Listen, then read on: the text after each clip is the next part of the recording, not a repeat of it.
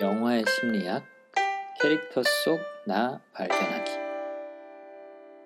스펙터 어, 리뷰를 하기 위해서 다시 한번 모인 가치 크리에이션의 인사입니다. 그리고 어, 민규 씨, 네, 또 병준 씨 안녕하세요. 나와 계십니다. 안녕하세요. 안녕하세요. 그 사이에 참 많은 일이 있었어요. 네. 네.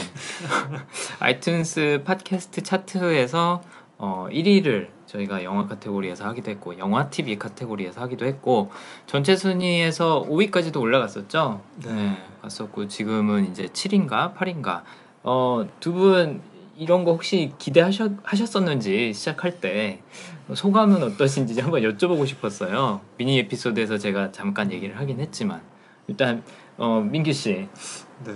저 같은 경우는 일단은 막 그렇게 큰 기대를 하지 않고 네. 네, 일단은 좀 사람들한테 좀 이 강점에 대한 거를 어떻게 하면은 잘 설명할 수 있을까라고 네. 이제 시작을 했던 건데 이게 영화랑 만나니까 되게 시너지가 큰 것 같아요. 좀 다른 관점으로 영화를 보는 게 어떻게 보면 이제 주제를 갖고 보는 거잖아요. 저희가. 그렇죠. 그러니까 다른 팟캐스트 같은 경우에는 이제 뭐 저희보다 더 뛰어나신 분들이 영화를 네. 평론하시는 분들이 네. 이제 영화에 대해서 집중을 했다면은 저희는 그렇죠. 약간 다른 걸 집중해서 음. 영화를 설명을 하니까 음, 그게 어떻게 보면은 음. 틈새 시장을 뚫지 않았나. 네. 근데 뭐 시작할 때 저희가 시장을 생각하고 한 건 아니었어요. 그렇죠? 그렇죠. 뭐 순위 생각한 것도 아니고 네. 미니 에피소드에서 제가 뭐 백, 그 팟캐스트를 만들게 된 백그라운드나 뭐 이런 걸 설명을 드렸었는데 처음에 녹음할 때 아이폰으로 저희 녹음했었거든요. 그쵸. 네, 뭐 커버 아트도 없었고 시작 음악도 없었고 네. 별 생각 없었죠. 없었는데 어, 그런 관점이 어, 많은 분들이 관심을 가져주시고 또 어, 재밌게 들어주셔서 네, 다행인 것 같다는 생각도 들고 어, 행운인 것 같기도 해요. 네, 네. 진짜. 네. 이게 병- 근데 네. 이제 하면 할수록 네. 이제 아, 이야기를 할 때 좀 더 생각을 해야 해야 되겠구나라는 생각을 좀 많이 하게 돼요. 뭔가 지난 한 열흘 동안 이 순위가 갑자기 급등하는 걸 보면서 어, 팟캐스트 녹음을 대하는 태도가 좀 달라지셨죠. 네, 아, 이거 좀 긴장이 좀 많이 되고. 네. 어, 신중해질 수밖에 없는 네. 것 같아요. 뭐 근데 그래도 저희 색깔은 잃지 않으려고 네, 그게 제일 노력을 중요하죠. 할 생각입니다. 네. 네. 병준 씨는 사실은 1회 때는 네, 안 계셨어요. 그러다가 그쵸. 2회 때 특별 게스트로 참석을 하셨었는데 그쵸. 그 이후로 이제 고정이 돼 버리셨어요. 네. 병준 씨도 그래서 예상치 못한 합류와 결과들을 보고 계신데 네, 어떠신가요? 맞습니다. 어, 저도 좀 순위에서 이렇게 오른, 오르고 있다 그래가지고 좀 적잖게 놀랐습니다. 네. 네, 계속 해야 될 것 같네요. 네. 네, 에, 요즘 말로 빼박켄트. 네. 어쩔 수 없습니다. 네. 어, 참고로 여기 계신 병준 씨는 저랑 고등학교 네, 동창이라서 그렇죠. 어, 굉장히 오랜 시간 동안 같이 알아온 사이고요. 그다음에 여기 오른쪽에 아, 여러분들은 안 보이시겠군요. 어, 제 옆에 앉아 계신 민규 씨는 어, 저랑 같이 이제 일을 어, 하려고 어, 이야기를 나누던 와중에 팟캐스트를 먼저 시작하게 된 디자이너세요. 어, 영상 또 미술 어, 이미지 어, 디자인을 하시는 분입니다. 네, 그래서 아무튼 어, 랜덤으로 정말 세 명이 모여서 이렇게 팟캐스트를 진행을 하게 됐는데 어, 여러분이 재밌게 들어주셔서 정말 감사하고 어, 또 어, 여러분의 의견이나 아니면 참여나 아, 이런 것들을 환영합니다. 그러니까 언제든지 어, 저희한테 연락 주시고 어, 또 저희가 하는 이벤트 어, 이런 것들도 많이 참석해 주셨으면 감사하겠습니다.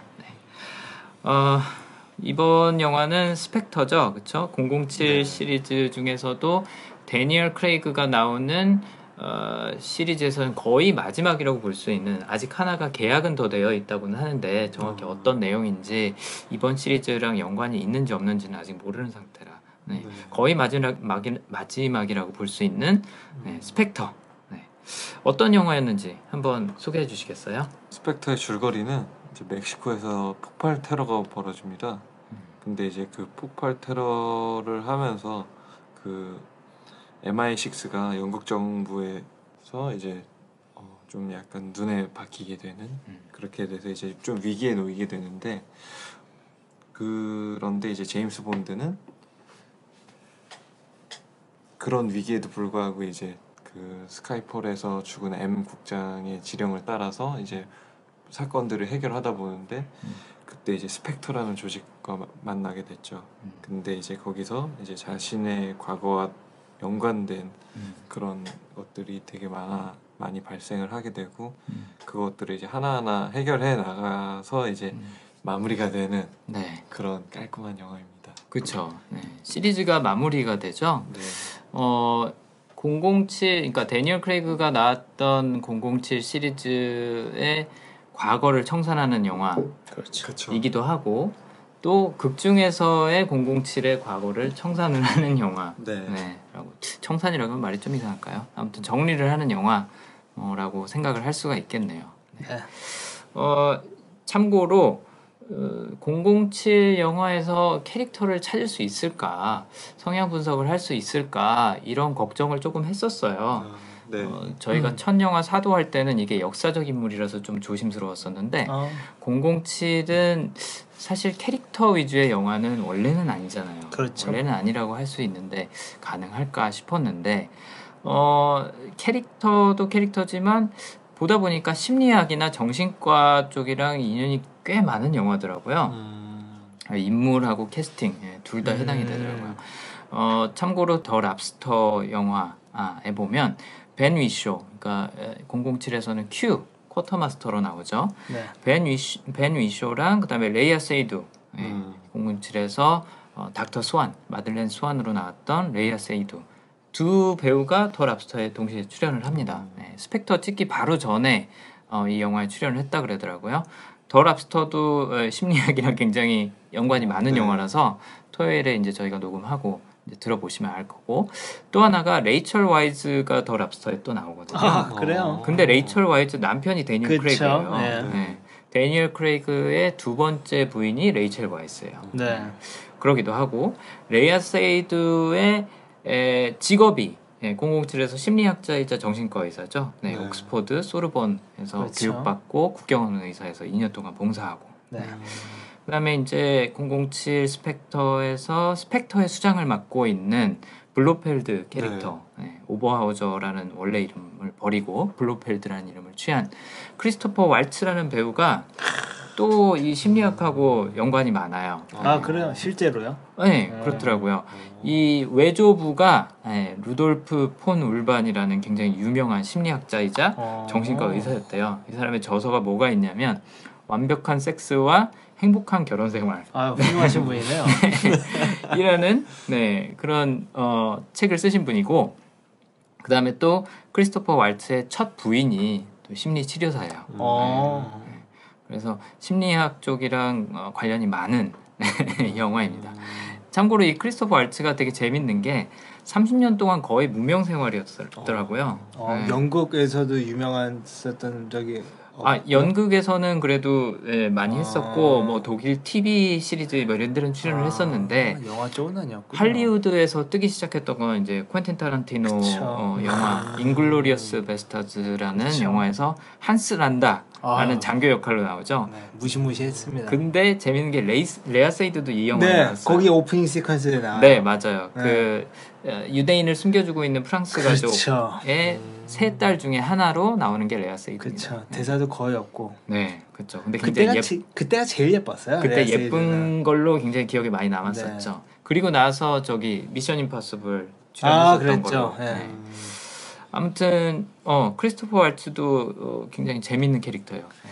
사개 국어를 완벽하게 네, 그렇죠. 하고요. 또 여태까지 27개 수상 경력이 있다 그래요.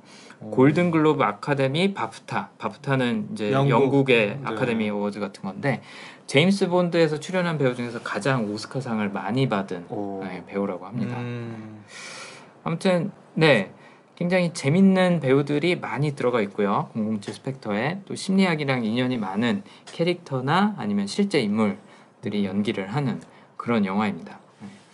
음 데니엘 크레이그의 심리적인 배경, 어, 성장 배경도 굉장히 재미있는 게 부모님이 4살 때 이혼을 했대요. 아이고. 그래서 엄마 집에서 살긴 했지만 거의 대부분 누나가 키웠었다 그래요. 아, 네. 아, 그래서 뭐 어머니랑 굉장히 좋은 관계를 갖고 있고 뭐 연극을 하게 된 계기에서도 어머니가 차지한 비중이 굉장히 크긴 했는데 어, 어 약간 그 극 중에서도 007에서도 어, 고아로 나오잖아요. 그렇죠. 네. 자기 힘으로 약간 음, 생존하는 게 익숙한 사람이더라고요. 음. 데니얼 네. 크레이그도. 그래서 재밌는 게 그 올리버, 올리버 아시죠? 올리버. 네, 올리버라는 영화 연극 혹시 모르시나요? 아, 네 어. 가물가물합니다. 네, 아무튼 그것도 고아원에서의 올리버라는 고아의 얘기예요. 어. 네. 네. 아무튼 그거를 여섯 살때 연기를 했고 이야. 또 14살 때 또 그거를 다시 한번 연기를 했고 어. 뭐 007을 어, 어, 굉장히 어릴 때부터 좋아하게 된 계기도 아버지랑 이제 떨어져 사니까 볼 기회가 별로 없었던 거예요. 음. 근데 자기가 태어나서 제일 처음 해본 영화가 007 어허. 로저 모어가 나왔던 Live or Let Die 아. 네. 그 영화였다 그래요. 그래서 아버지랑 봐서 그러니까 자주 볼 수 없는 아버지랑 네. 같이 봤기 때문에 추억이 많이 남았던 시리즈고 꼭 해보고 음. 싶었다라고 얘기를 하더라고요. 음. 그래서 아무튼 네 이런 배경을 갖고 있는 영화입니다. 어, 아까 민규 씨가 이 영화 줄거리에 대해서 설명을 해주시면서 스카이폴 언급을 하셨잖아요. 네. 이전작인 스카이폴에서 애매 에, 끝나지 않은 미션, 에, 미완성의 미션을 완수하기 위해서 네, 어떻게 보면은 스펙터에서 죽어라고 뛰어다니는 건데 어, 이 영화 아직 안 보신 분들이라면 물론 이제 팟캐스트 듣고 계시면 아마도 보셨을 테지만 최소한 스카이폴은 좀 복습을 하고 가시라고 어, 네. 말씀을 드리고 네. 싶어요. 이게 스카이폴 줄거리를 기억을 못하면 영화의 많은 부분을 놓칠 수가 있는 것 같아요. 그리고 카지노 로얄도 보면 좋을 것 같아요. 그렇죠. 음. 네, 그 시리즈를 다 보면 도움이 될 것 같아요. 카지노 로얄이 참 그 이안 플레이밍이 썼던 가장 첫 본드 예. 작품인 것 같아요. 네네. 네. 그래서 데니얼 크레이그가 본인의 007 시리즈에서 어, 카지노 로얄을 제일 처음 영화로 했다는 게 나름 의미가 있더라고요. 음. 어, 아무튼 스카이폴은 최소한 네, 복습을 하고 가셨으면 좋겠습니다. 네, 줄거리가 이어지고 많은 분들이 이미 보셨던 분들이 스펙터에 대해서 아 이거 좀 이번에 별론 것 같다라는 평을 하시는 분들이 계세요. 음. 맞습니다. 저도 그런 축에 있습니다. 네, 네. 뭐 작품성이라든지 뭐 약간 그런 거에서도 그렇고 뭐 스릴감이나 이런 것도 좀 떨어지는 것 같다라는 평을 하시는 분들이 계신데 스펙터 영화 하나만 놓고 보면 네, 뭐 그럴 수 있는 가능성도 있다고는 보, 봅니다. 저도. 네. 네. 근데 이게 스카이폴이 또 너무. 너무 네. 예, 너무 잘 찍어서 그렇죠. 그래서 스카이폴의 에, 후속편, 네, 스카이폴이 1부, 아, 스펙터가 2부 정도로 생각하고 보시면 어, 훨씬 더 재밌게 보실 수 있는 영화가 될것 네. 같아요. 네. 그래서 그걸 먼저 말씀을 드리고 싶습니다. 음. 어, 캐릭터들의 성향 언제나 저희가 했던 것처럼 먼저 말씀을 드리고 그 다음에 이제 줄거리를 하나씩 짚어가면서 그 성향들이 어떻게 나오는지 한번 이야기를 해보도록 하죠. 이번에 제임스 본드 스펙터에서 연기한 제임스 본드의 캐릭터가 갖고 있는 성향을 두 개를 골라봤습니다. 첫째로는 복구라는 성향인데요. 네. 어, 이 성향은 원 상태로 되돌려 놓기 위해서 굉장히 애를 많이 쓰는 캐릭터라고 볼 수가 있어요. 그래서 어, 뭔가 고장나 있을 때 그걸 고치지 않으면 마음이 불편하고 고치려고 엄청나게 노력을 하는 거죠. 네. 예를 들어서 책임이라는 그 강점을 갖고 있는 분들은 본인이 약속한 거를 지키지 못하면 괴로워하고 또 그걸 지키기 위해서 어, 노력을 하는 그런 성향이라고 볼 수 있다면 복구는 망가진 것, 꼭 본인이 망가뜨린 게 아니라고 할지라도 뭔가 망가진 게 있다. 아, 원 상태에서 벗어났다. 그럼 그걸 다시 원 상태로 복구시켜 놓으려고 노력하는 사람들이라고 볼 수가 있습니다. 그래서 네. 제임스 본드가 이 복구라는 성향 갖고 있다고 예측을 해봤고 또 하나의 성향은 신념이라는 성향이에요. 네, 저희가 지금 5회까지 이전에 5회까지 팟캐스트 하면서 신념이라는 성향은 한 번도 안 나왔던 걸로 제가 기억을 하는데 어, 복구도 마찬가지였던가요? 신념은 무슨 성향이냐면 어, 분석을 갖고 계신 분들은 정보를 믿고요.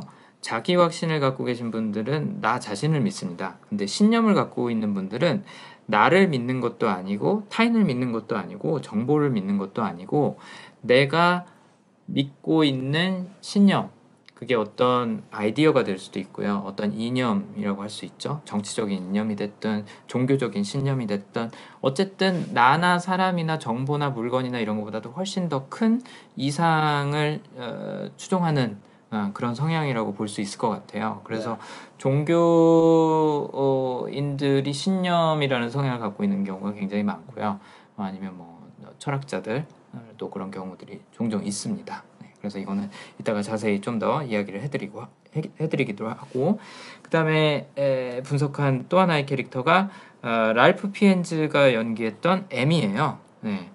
이전에는 주디 덴치가 연기를 했었고 이번 스펙터에서는 랄프 피엔즈가 이어받아서 하는데 아, 이 M 캐릭터는 심사숙고라는 성향과 또 최상화라는 성향을 예측을 해봤습니다. 심사숙고는 저희가 미니 에피소드에서도 한번 설명을 해드리기도 했고 네. 또 여태까지 많이 나왔었죠. 어, 사도에서 어, 영조도 이 성향을 갖고 있다고 했었고 또 얼마 전에 마션에서 네, 네. 마션에서 나사 소장도 이 심사숙고라는 성향을 갖고 있었는데 위험을 어, 감지하고 발견하고 또 어, 예방하고 또 해결하고 어, 하는데 굉장히 관심이 많은 네, 성향이라고 할 수 있습니다. 그래서 어떤 위험 요소든지 어, 피해 가려고 최대한 노력을 하고 리스크 관리 능력이 탁월한 네, 네. 그런 분들이죠. 그다음에 최상화도 저희가 저번에 인턴 얘기할 때 줄스가 갖고 있던 캐릭터 아, 성향이라고 얘기를 했었는데 어, 어, 고장난 것 고치는 복구 어, 지금 본드가 갖고 있는 복구에 반대되는 성향이라고 보실 수가 있어요. 음, 음, 그래서 고장난 거 고치는 건 별로 안 좋아해요.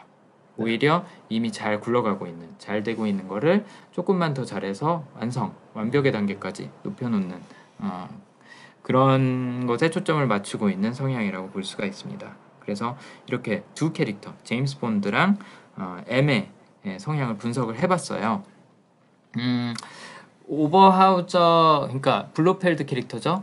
악당의 성향은 왜 분석을 안 했냐 하고 여쭤보실 수도 있을 것 같아요. 근데 어, 제임스 본드 영화도 그렇고 대부분의 그런 영웅 음, 영화도 보면 악당은 성향이 약간 좀 일관되지 않을 때가 많은 것 같아요.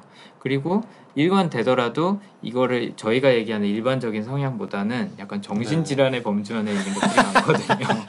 네. 그렇죠. 그래서 이거는 이런 이, 이 악당이 이런 성향이다라고 얘기를 하면 어, 그 성향을 갖고 계신 분들이 아니 그럼 내가 이렇게 나쁜 아, 놈이야라고 어. 이제 오해를 하실 수도 있을 것. 같아요. 네. 꺾고 어? 꺾고.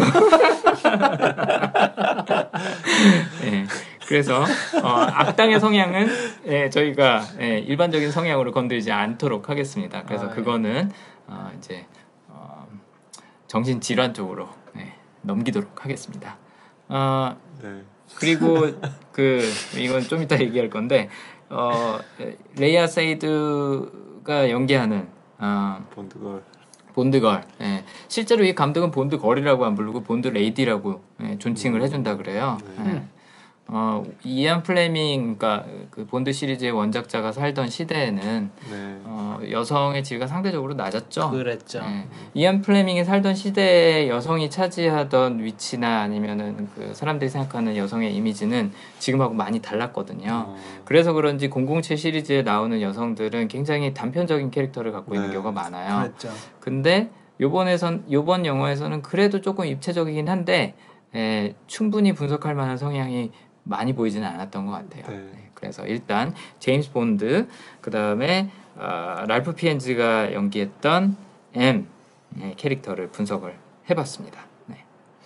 음 이제 줄거리 얘기를 해야 되는데 어, 아까도 저희가 잠깐 언급했던 것처럼 줄거리가 스펙터부터 시작을 하는 게 아니라 스카이폴에서부터 시작을 해요. 네. 스카이폴 마지막에 혹시 어떻게 끝나는지 두 분 기억하시나요? 뭐 네, 옛날 줄- 아스톤 마틴 부셔주고 네, 아. 그렇죠. 그 다음에 어떻게 되죠? 돌아오던가요? 민규 씨 기억하세요? 저는 그 이렇게 품 안에서 M 죽는 거. 음, 아 맞습니다. 맞아요. 스카이폴이 그 제임스 본드 가족이 갖고 있는 어, 집, 그렇죠. 네. 음, 어, 저택의 이름이죠. 스카이폴 저택. 음. 스카이폴 저택에서 M이랑 제임스 본드랑 그 다음에 제임스 본드 그 집안을 돌보던 집사라고 네. 할수 있겠죠. 그 세 명이서 어, 악당들하고 맞서 싸우는 영화가 스카이폴이었잖아요. 네.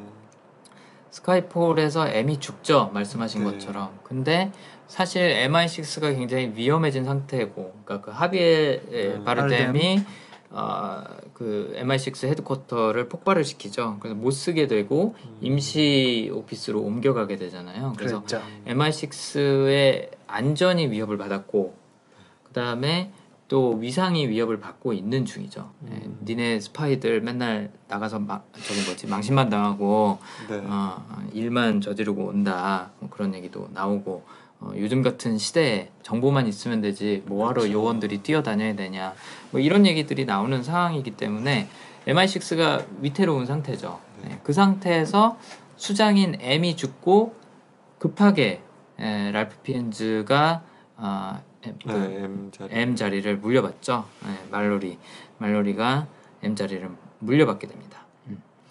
그 스카이폴하고 스펙터가 이런 줄거리 외에도 또 무슨 연관이 있을까 제가 또 나름대로 고민을 해봤어요. 해봤는데 제가 내린 결론은 그렇더라고요. 스카이폴은 엄마에 대한 영화 같아요. 어, 무슨 얘기냐면 주디 덴치, M이 M으로 나왔던 주디 덴치도 실제로 여성이기도 하고 어, 주디 덴치에게 버림받았던 두 아들이 나오는 영화라고 볼 수 있을 것 같아요. 그렇죠. 네, 하비에 바르뎀 캐릭터가 음. 아, 원래는 어, 제임스 본드처럼 유능했던 스파이고 네. 어, 온갖 총애를 다 받았었는데 버려지죠. 네. 어, 다른 인질 여섯 명을 데려오기 위해서 한 명을 희생하게 됩니다. 네, 네. 그것 때문에 하비에 바르뎀은 엄청 네. 어, 골이 나 있어요. 그래서 그 복수로 어, 이제 MI6 헤드쿼터를 폭발을 시키고 또 주디 덴치를 만나서 왜 그때 나를 버렸냐라고 얘기를 음. 하죠. 뭐 어떻게 보면 그 고아라는 테마도 계속 이어지는 거고 그렇죠. 네, 스카이폴에서는 이제 엄마와 아들 개념이라고 볼 수 있을 것 같아요. 네, 자 직장에서는 적당히 선을 그어야 되는데 공사 구분을 해야 되는데 그렇죠. 네. 아, 참 그게 안 됐나 봐요. 어. 제임스 본드는 상대적으로 어, 그걸 좀 더 한 편이죠. 그 네. MI M 저기 뭐지 어, 스카이폴 처음 장면에서도 사실은 제임스 본드도 버림을 받아요. 네. 기차 추격전에서 아, 예, 예, 예. 음, 머니 맞습니다. 페니가 아, 총을 쏠려 그랬는데 라이플로 이제 어, 조준을 하고 있는데 아, 정확하게 조준을 못할 것 같다라고 하는데도 주디 덴치 M이 쏴라라고 네. 하죠. 네. 그래서 그 총알을 맞고 잠시 잠적을 네. 했다가. 돌아와서 M한테 그렇게 따져요. 네. 어, 왜 쏘라 그랬냐? 날 좀 믿지. 그렇죠. 어, 내가 해결하게 두지 그걸 왜 못 믿고 쐈냐? 어, 이렇게 얘기를 하는데 어, 하비에 바르뎀하고 비슷한 감정을 느꼈을 거예요. 음, 느꼈지만 본드는 아까 얘기한 그 신념이라는 테마 때문에 제 음. 생각에는 하비에 바르뎀 캐릭터처럼 그렇게 원망을 하진 않았던 것 같아요. 네. 그러니까 조국을 위해서 내가 봉사하고 있고 내가 어, 그게 다른 요원들이 됐던 국민들이 됐던 보호하기 위해서 희생할 수는 있다. 그게 기분 나쁜 게 아닌 거예요. 음. 그게 기분 나쁜 게 아니라 나를 못 믿어줬다. 내 능력을 못 믿어줬다. 네. 내가 이걸 처리할 수 있게 시간을 줬어야 되는데 그걸 못 믿어줬다는 것 때문에 오히려 더 주드 덴치한테 네. 화가 나 있죠. 그래서 음. 둘다 비슷하게 버림을 받지만 어, 행동하는 그런 양상이나 동기가 네. 굉장히 다른 거죠. 그래서 스카이폴에서 M 집으로 본드가 제일 먼저 와요. 그렇죠. 잘 생각해 보시면 죽을 뻔은 하다가 살아 돌아왔어요. 네. 그것도 외국에 있다가 이제 돌아오게 된 거죠. 근데 제일 먼저 찾아가는 게 M의 집이에요. 네. 이- 예를 들자면 그냥 자식의 엄마 집을 찾아간 거죠. 음, 저는 그런 약간 비유로 볼 수 있다고 생각을 했거든요. 그래서 하여튼 엄마의 예, 엄마와 아들의 대화 같다라는 생각을 했는데 음, 스카이폴에서 어, 이런 이야기에서 어, 이제 스펙터로 넘어와서는 아버지의 사랑에 대한 얘기가 이제 주된 네. 테마로 나오는 것 같습니다. 네. 그 오버하우저 가문에서 고아가 된 음, 제임스 본드를 받아들이죠. 예. 받아들이는데 어, 형제처럼 지내게 되는 그 프란츠 어, 오버하우저 그러니까 블로펠드 캐릭터죠 악당으로 나오는 그 프란츠가 조금 더 나이가 많아요 제임스 네. 본드보다 네, 그래서 동생처럼 잘 대해주고 하는데 어, 아버지가 본드 제임스 본드를 교육시켜주고 뭐 이야기를 하고 뭐 하는 거에 더 시간을 많이 썼고 어, 프란츠 오버하우저한테는 조금 소홀하게 되는 거를 원망스럽게 여기서 자기 아버지를 죽이죠. 네. 네. 어쩔 문제가 없죠. 그렇죠. 네. 그래서 프란초 하우저 입장에서는 빼앗긴 어, 자기 뭐라 그래야 되나 굴러 들어온 돌이죠. 네, 굴러 들어온 돌 어, 뻐꾸기가 아버지의 사랑을 독차지하는 게 원망스러워서 이 모든 일들이 어떻게 보면 벌어진다고 아까 네. 민규 씨가 말씀하신 그런 네. 과거 이야기가 이렇게 전개가 되는 것 같습니다. 그래서 스카이폴에서 어, 스펙터로 이렇게 이어져 오고요. 음, 뭐큰 줄기는 어, 그렇다고 볼 수 있겠습니다. 있을 것 같습니다. 이거 제 의견이고요. 아, 아무튼 그래서 스펙터에서 제일 첫 장면으로 시작하는 게 그 멕시코 어, 죽은 자들, 망자들의 축제죠. 네. 네. 망자들의 어우. 축제 씬으로. 시작을 네. 해요. 네. 음악도 아주 그냥 네. 그 장면에서 두 분은 어떤 걸 제일 인상 깊게 보셨나요? 저 같은 경우는 약간 의상 디자인 음. 쪽에서 어 되게 멋있. 네. 해골 해골 그 분위기가 분위기. 네. 어, 너무 멋있었어요. 음. 비주얼적으로 네. 아, 네, 계속 보고 싶더라고요. 어, 그리고 이게 롱테이크는 아니었겠지만 롱테이크처럼 네. 계속 시퀀스가 계속 이어지잖, 이어지잖아요. 아, 실제로 롱테이크였다 그러더라고요. 그래요? 네. 대박. 공공칠에서 롱테이크를 잘 안 하는데 네. 네, 요번 스펙터 첫 장면은 롱테, 롱테이크였다 그러더라고요. 저도 그 멕시코 시티에서 제일 어, 아 이거 정말 잘 찍었다라고. 그러니까 시네마 시네마에서 어쨌든 잘 찍은 장면이다라고 생각했던 부분이 뭐였냐면 엘리베이터 타고 올라와서 여자랑 네. 뭔가 할것 같다가 이제 베란다로 나오잖아요. 그러죠. 네. 나와서 걸어 나오면서부터 앵글을 그 에, 건물 뭐라 그랬냐 난간. 그 외벽 네. 끝 끝으로 잡아요. 네. 네. 그래서 제임스 본드 발 자국을 따라가는데 그러죠. 다음에 뭘 짚을지를 안 보여줘요. 그렇죠. 네. 그래서 막 긴장되는 상태에서 계속 진행을 하거든요. 한 걸음 한 걸음씩. 어, 그 장면 되게 저도 인상 깊게 봤었고, 네. 그다음에 이제 어 뭐 건물도 하나 무너뜨리고 네. 그렇죠. 역- 폭파도 시키고 역시나, 하고 네. 어, 엄청 망가뜨려 놓은 다음에 이제 헬기 씬이 있어요. 아, 네. 네. 그거는 뭐 어떤 예전 여, 예전 시리즈 오마주인가요? 어 저도 예전 시리즈를 다 보진 않아서 음. 잘 모르겠어요. 왠지 그럴 법한 어, 음, 그랬을 것 같은 느낌이 네. 그냥 들었어요. 네. 뭐 저희도 뭐 그렇게 나이가 많은 건 아니기 그렇죠. 때문에 어, 저는 60년대 영화를 다 챙겨보진 미션 않았지만 임파서블 느낌 좀 많이 나는 아. 거기는 네, 그렇죠. 그 실제 스턴트를 했다 그러더라고요. 그 CG가 아니라 와 그 헬기 조종한 사람이 레드불 소속의 스턴트 조종사래요. 아, 네, 그래서 그 헬기도 스턴트를 하기 위해서 전문적으로 네. 제작된 그런 헬기라 그러고, 음, 네, 아무튼 그 헬기 씬 굉장히 네, 인상 네, 깊었고 뭐 속도감이나 이런 것도 네. 중력감도 느껴지잖아요. 그렇죠. 네, 그런 것도 굉장히 재밌게 봤었는데 저는 개인적으로 좀 신기하다고 생각했던 게 맨 처음에 볼 때 어, 왜 제임스 본드가 악당만 죽이면 되지? 왜 자꾸 헬기 조종사에 집착을 하지라는 생각을 했었거든요. 음, 그냥 악당하고 같이 뭐 떨어지든지 악당을 밖으로 차버리든지 하고선 자기도 탈출하면 될 텐데. 근데 제가 나중에 이제 성향을 분석을 하면서 생각을 해보니까 아, 이 사람이 에, 신념 때문에 그러지 않았을까 그런 생각이 든 게 사람들을 안 다치게 하려고 끝까지 조종사하고 싸워서 어, 예. 헬기를 음. 이제 자기가 탈환을 하잖아요. 네. 어, 본인의 목숨이 위태롭더라도 어쨌든 음, 일반인들의 음. 목숨은 지켜야겠다. 어, 항상 국가나 일반 시민들을 먼저 생각하는 네. 그런 제임스 본드의 성향이 여기서 드러난 게 아닌가. 사실 어, 미션 임파서블의 이산 헌트 같은 캐릭터였다면 헬기가 어디 그냥 가서 밖에 두지 않았을까 그런 음. 생각을 했거든요. 뭐 그렇죠. 물론 사람들한테 그렇죠. 박지는 않았을지도 네. 모르겠지만 헬기를 멀쩡하게 갖고 오지는 않았을 것 같아요. 아, 네. 근데 이제 제임스 본드는 사람들을 지켜야겠다는 신념도 있고 또 아까 음. 말씀드린 복구라는 성향이 일단은 뭔가 망가지는 걸 별로 안 좋아하거든요. 네. 망가지면 고쳐야 된다고 생각을 하고 하니까 헬기도 안 망가뜨리고 어, 음, 그냥 온 게 아닌가. 물론 이제 영화가 진행되면서 많이 이것저것 망가뜨리긴 해요. 네. 그렇죠. 가차 없이 망가뜨리긴 하는데 에스턴 마틴 아깝더요. 네, 에스턴 마틴 나중에 물에 빠질 때 굉장히 아깝죠. 맞아요. 네, 아무튼 뭐 헬기도 헬기지만 중요한 건 네. 어쨌든 시민들 안 다치게 하려고 굉장히 노력하지 않았나 네, 그런 생각이 들더라고요. 네.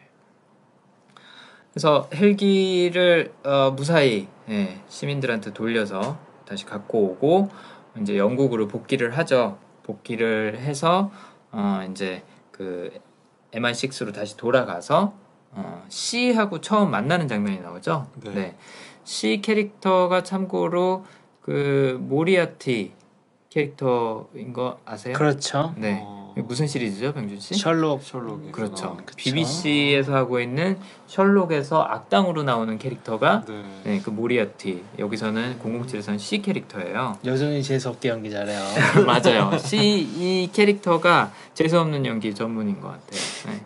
그래서 어, 그 셜록에서의 모습을 기억하신다면 아 C가 여기서도 악당일 수도 있겠구나. 네. 네, 그렇게 예상할 수 있지 않았을까. 악역 전문 배우인가 봐요. 네, 악역 전문 배우. 네. 굉장히 잘해요. 네 연기 참 잘해요. 얄미운 역할을 네. 굉장히 잘하죠. 네. 아무튼 첫 만남에서 이제 또 그 M의 성향이 드러나기 시작하는데 아 일단 M이 징징대죠 제임스 본드한테 아 너 멕시코에서 어, 네. 왜 이렇게 해놨어 너 때문에 내가 어, 네 사고 친 거 설명해야 되잖아 징징징징 안 그래도 지금 MI6 위태위태하고 그렇죠. 공공 프로그램도 없어지게 생겼는데 어? 내가 허락도 안 했는데 어쩌고저쩌고 하니까 제임스 본드는 아주 쿨하게 맞받아치죠. 아 그렇네요. 오늘 하루 되게 힘드시겠어요. 예, 057이 일을 잘해서 이게 괜찮은 거지 정말 진상인 거죠. 응, 그렇죠. 네. 골치 아픈 영혼이 진짜 말도 안 되죠. 이건 아 진짜 말도 안 돼. 각이죠. 네. 정직 아유. 음, 그러니까 네. 뭐 옛날에 주디 덴치랑도 맨날 부딪혔었고 네. 네, 이전 어, 007 영화에서 항상 이렇게 대립 관계로 나오죠. 네. 아무튼 어, 그 장면에서 어, 저번에 저희가 나사 소장 얘기할 때처럼 아 심사숙고. 예, 공직의 최고 자리에 있는 사람들은 항상 아, 위협을 피해가는 거에 집중하고 있지 않나 그런 생각이 많이 들더라고요. 그쵸. 네. 어, C랑 처음 만나면서 어, 그런 얘기를 해요. C가 MI6를 내가 투명하게 예, 어, 드러낼 거다. 한마디로 까발긴다는 얘기죠. 그쵸. 예, 그동안 MI6가 얼마나 실수도 많이 했고 뭐 예산도 많이 썼고 어쩌고저쩌고 이런 걸 까발기겠다는 얘기인데 어, 제임스 본드가 그것도 마찬가지로 쿨하게 어 그거 참 좋겠네요. 뭐 이러고 넘어가죠. 아무튼 C랑 처음 만나는 장면에서 네, 그 M과 대화 나눌 때 M이 이, 얼마나 그런 리스크 관리를 하려고 노력을 하는지 뭐 이런 점들이 어, 살짝 아, 비춰집니다. 그래서 어, M을 만나고 나서 어, 그 다음에 이제 어, 정직 상태예요. 어, M이 그렇죠. 너 이제 네. 돌아다니지 마 정직 상태인데 정직 상태에서 또 움직이기 시작하죠. 네. 어디로 갔는지 기억하세요? 라메리카 아. 아니, 아니 아니죠. 아, 그 전에 어디로 가죠? 네, 그거는 이제 그 다음 장면이고 일단 로마 로마로 가죠. 네, 아, 로마로 네. 가는데 그 바로 전에는 일단 본인 집으로 갑니다. 그렇죠. 아, 맞아요. 그래서 맞습니다. 네. 맞아요. 본드 집이 공개가 됐어요. 아 네. 그러네요. 네. 네. 네 참고로 그 본드 집에 있는 가구들을 음. 데니얼 크레그가 직접 골랐다 그러더라고요. 오. 그러니까 영화나 연극이나 뭐 문학에서는 항상 이런 캐릭터 분석을 할 수밖에 없는데. 데니얼 크레이그도 내가 만약 본드라면 어떤 가구들을 가- 갖다 놨을까 오. 이거를 고민을 해서 본인이 직접 골랐다 그래요. 음. 혹시 방 모습이 어땠는지 기억하세요? 일단 되게 심플했었던 것 같아요. 그쵸? 저뭐 그냥 소파 그다음에 이제 TV 하나 있었나요? 음. TV 네. 하나 있었고 그다음에 티 테이블 하나 있었고 기억이 잘 안 나요. 그림이 있었나요? 그림 없었던 것 같은데. 음, 그림은 없었던 걸로 네. 제가 기억을 하는데 인상이 깊었던 게 어, 약간 스티브 잡스 옛날에 살던 집 사진 혹시 보신 적 있나요? 아무것도 없는 집이에요. 네 맞아요 아무것도 없고 음. 램프 하나 있고 책 몇 권 있고 그다음에 의자 소파 네. 하나 있고 아 그래요? 집은 그래요? 네? 그분 집은 그랬어요? 스티브 잡스 네. 옛날에 총각 때 아 총각 때 아니 네. 자기가 스티브 그거를 그러니까 아무거나 살 수 없어가지고 음, 아 자기가 마음에 드는 것만 넣은 거예요. 음. 스티브 잡스 사무실 사진 보면은 음, 좀 어지럽죠 사무실 그쵸 사진은. 서류가 뭐 아무튼 그 어, 본드 집은 굉장히 심플합니다. 예, 심플한데 보면은 바닥에 좀 책 쌓아놓고 네. 그 위에다가 텔레비를 올려놨어요. 음. 그러니까 네. TV 장식장이 없어요. 어. 어, 그냥 책 위에다가 텔레비를 올려놓고 음. 그다음에 램프도 소파 옆에 그냥 바닥에 그러니까 테이블 음. 램프인데 그걸 그냥 바닥에다 놨어요. 아, 바닥에다 놔서 그래서 머니페니가 왔다가 그렇게 물어보죠. 너 최근에 이사 왔냐고. 너무 아무것도 없으니까. 네. 그랬더니 어, 본드가 꽤 됐다고 얘기를 하죠. 아무튼 이런 장면이 어, 어, 굉장히 흥미로운 게 뭐냐면 이거는 이제 성향 저희가 얘기한 그 강점 복구랑 신념이라는 성향하고는 좀 다를 수도 있는데 이안 플레밍이 초기에 007에 나오는 제임스 본드 캐릭터 설정을 할 때 무미 건조한 캐릭터로 원래 생각을 했었대요. 음. 그러니까 철저하게 미션에 집중하고 본인의 에, 용도를 정말 잘 알고 있는. 그러니까 자기는 국가를 위해서 희생하는 하나의 부품에 불과하지 않다. 네, 거. 그쵸. 인간 살인병기다. 약간 그런 식의 캐릭터를 고려를 했었고 굉장히 어둡고 잔인한 이미지를 어, 선택을 했었대요. 어. 그래서 많은 사람들이 대니얼 크레이그가 007 캐릭터로 발탁이 됐을 때 어, 로저 무어나 아니면 숀 코너리 같은 캐릭터를 기대하면서 좀 능글능글했으면 좋겠다. 네. 우아했으면 좋겠다라고 생각을 했었다 그러잖아요. 그래서 실망했다고 얘기를 했었는데 사실은 대니얼 크레이그가 굉장히 원래 이언 플레밍 원작자가 생각했던 캐릭터랑은 잘 맞는 거죠. 되게 잘 분석을 했나 보다. 네. 어, 데니얼 크레이그, 굉- 크레이그 굉장히 까칠해 보이잖아요. 그렇죠. 건조해 보이죠, 일단. 겉에서부터. 질감부터 굉장히 건조해 보이고, 생긴 거부터 약간 그렇죠. 좀 네. 감정도 없을 것 같고. 그 막 이거 뭐야 그 드릴로 팔 때도 네. 피가 안 나오더라고요. 피가, 되게 조금 조금 조금 나오는데 찔러도 피가 안 나올 것 같이 생겨가지고 아, 민기 씨 오늘 시적인 표현까지. 아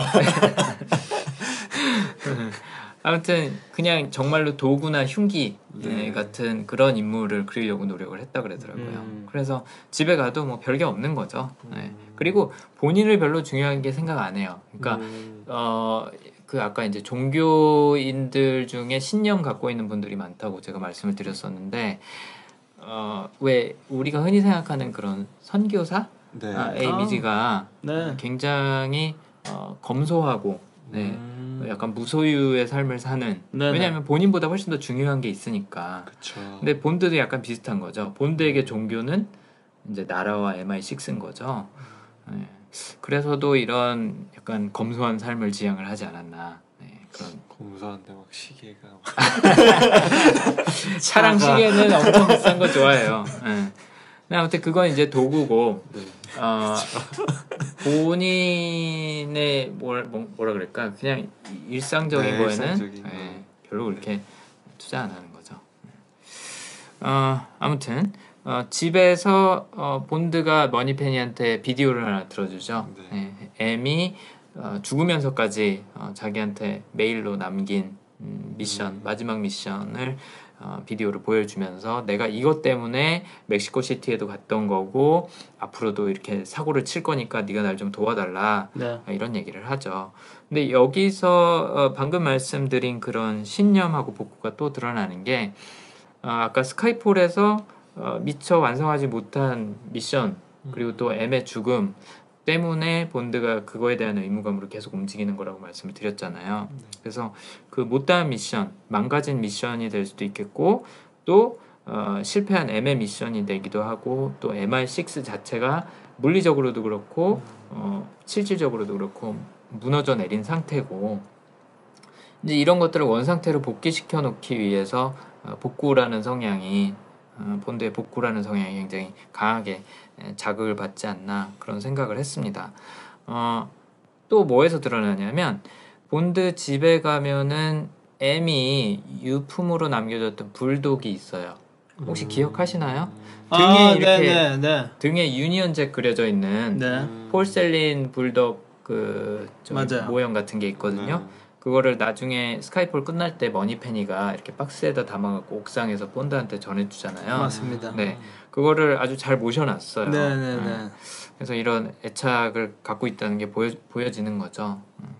M이라는 사람이 제임스 본드한테는 본인처럼 그런 국가에 대한 신념과 희생으로 똘똘 뭉친 그런 존경할 만한 사람이자 약간 엄마 역할을 했던 거고 어, 우리 엄마가 못다한 거 내가 다 해놓을 거야 약간 네. 이런 식으로 생각을 할 수도 있을 것 같아요. 그래서 거기서도 복구라는 성향이 잘 드러나지 않았었나.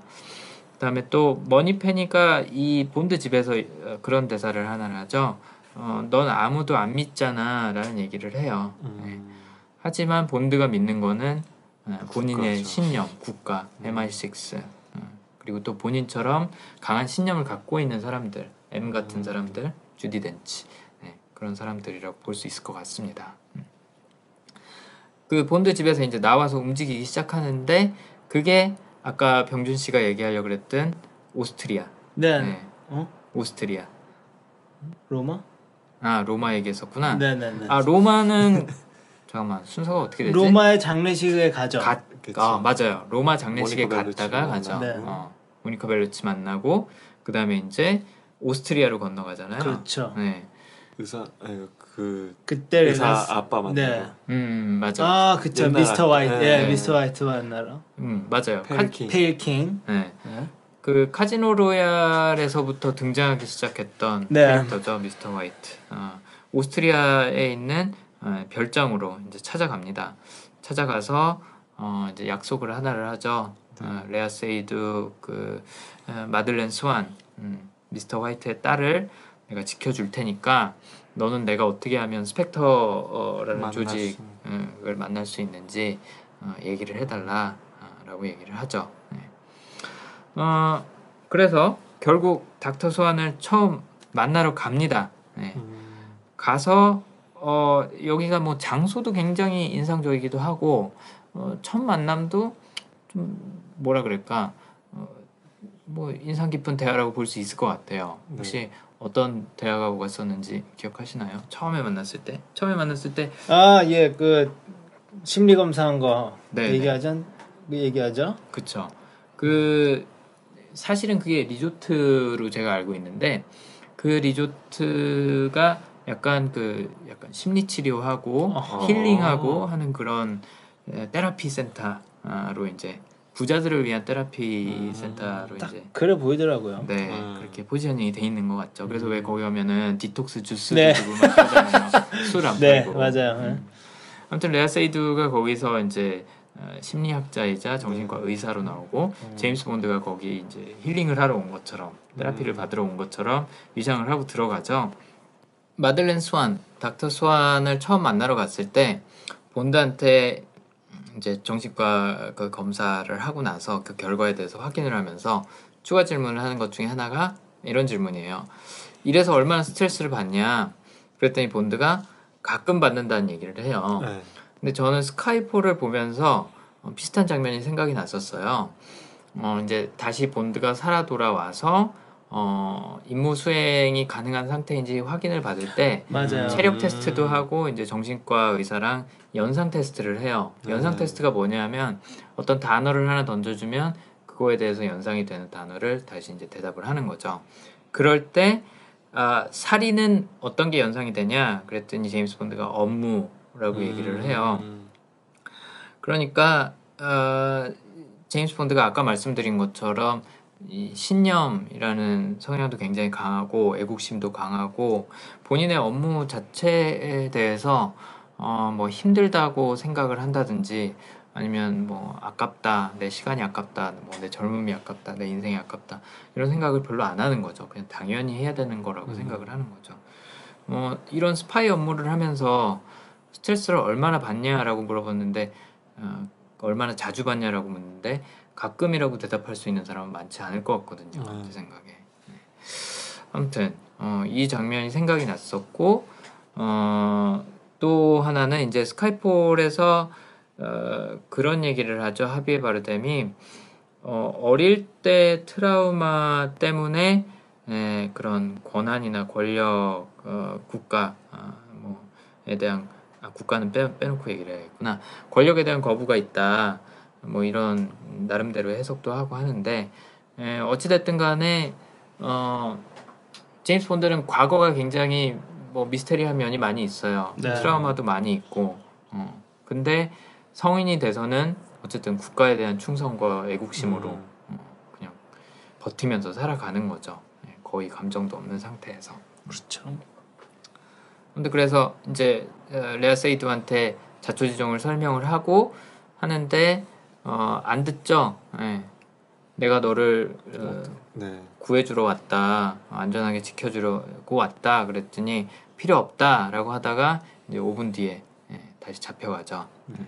잡혀가서 어, 이제 제임스 본드가 다시 구하러 갈 수밖에 없는 상황이 만들어집니다. 그래서 제임스 본드가 성공적으로 구해서 음. 이제 그 다음으로 가는 게 아까 이제 뭐 네. 민규 씨가 말씀하셨죠. 네, 라메리칸, 아메리카노로 네. 라메리칸이라는 그 모로코 탕헤르에 있는 호텔로 네. 어, 이제 가죠. 그 블로펠드가 어디에 있는지 예, 위치가 적혀 있는 음. 지도랑 그 위치 정보를 발견을 하고 그쪽으로 이제 향하기 시작합니다. 그래서 이제 어떻게 보면 007 영화의 하이라이트라고 볼 수 있는 어, 기차 씬이 나오죠. 네. 레아 세이두가 본드의 정체성에 관한 질문을 여기서 하죠. 어, 암살자 말고 다른 걸 생각해 본 적이 있냐? 음. 어, 어, 만약에 다른 걸 했다면 뭘 했을 것 같냐?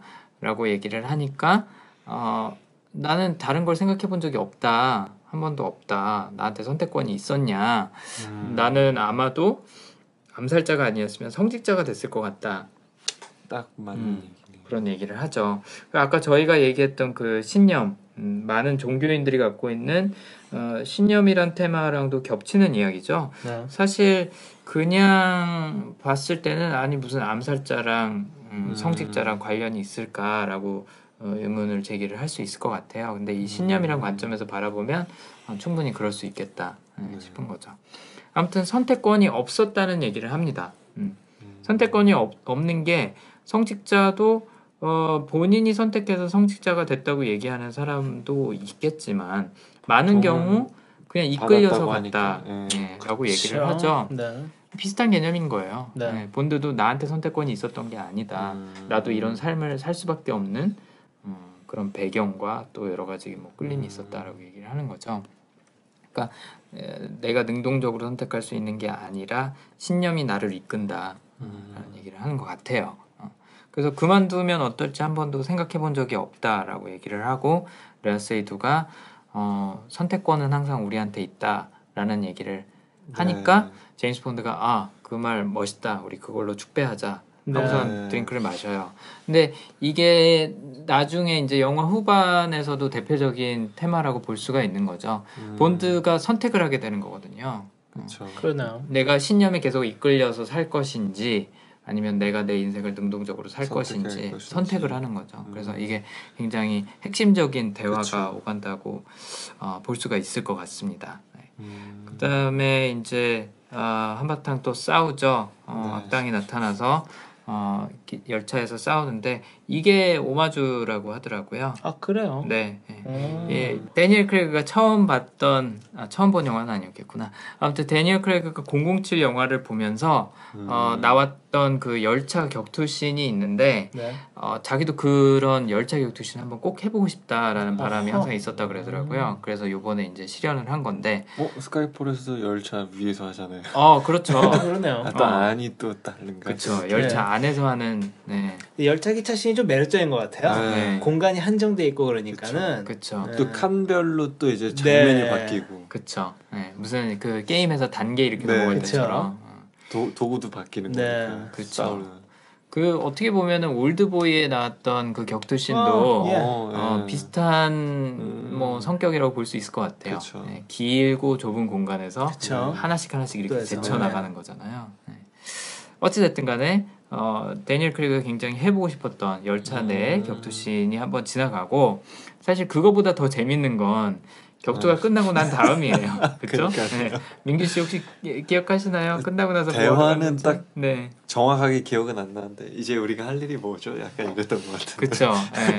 영어 대사로 레아 세이두가 어, What do we do now? 그래요. 우리 이제 뭐 하지? 그랬더니 어, 본드가 대답을 하는 대신에 열차 침실칸으로 다시 네. 돌아갑니다. 그렇죠. 네, 돌아가서 어 이제 레아 세이두랑 갑자기 막 폭풍 키스를 하고 네. 하기 시작하는데 어 굉장히 뜬금없어서 많이 웃었어요. 네. 네, 네. 많이 웃었고 또 한편으로는 아 이게 007 영화의 묘미지. 그래야죠. 네, 네. 그런 생각도 했죠. 뜬금없이 나오잖아요. 네. 이런 러브신들이 첫 장면에서도 그 멕시코. 아니 아니 첫 장면 아 그렇죠. 아, 스펙터 첫 아, 장면에서도 여자랑 같이 올라왔죠. 네, 멕시코 여자랑 같이 엘리베이터 타고 올라와서 어 이제 막 사랑을 나누려고 그러다가 이제 베란다에 잠깐 나가고 갔다 오고 네. 온다고. 그다음에 또, 모니카 벨루치도 아까 말씀하신 네, 것처럼 맞아요. 굉장히 뜬금없이 음. 하기도 하고 근데 약간 좀 그런 게 좀 느껴지는 게 약간 신념이라는 거에 대해서 생각을 해보면은 네. 그런 거가 있기 때문에 좀 바람둥이 기질이 있지 않을까 하는 음. 음. 생각이 조금 들었어요. 음, 그러니까 어떤 면에서 그 뭐냐 그 수완 이랑 닥터 수완. 네 나중에 이제 뭐 영국에 와서 헤어질 때도 네. 뒤도 안 돌아보고 그냥 네네. 헤어지더라고요. 약간 네네. 어떻게 보면은 그런 신념 때문에 약간 어. 잔정을 아예 안 주는 거죠. 아, 어, 그렇죠. 네. 근데 잔정을 안 준다 그래서 모든 만나는 여자랑 잘 필요는 없잖아요. 그렇긴 한데 그냥 그냥 안- 앉아도 되는 건데. 그렇죠. 죄송해요. 제가 네. 당황시켜 드렸어요.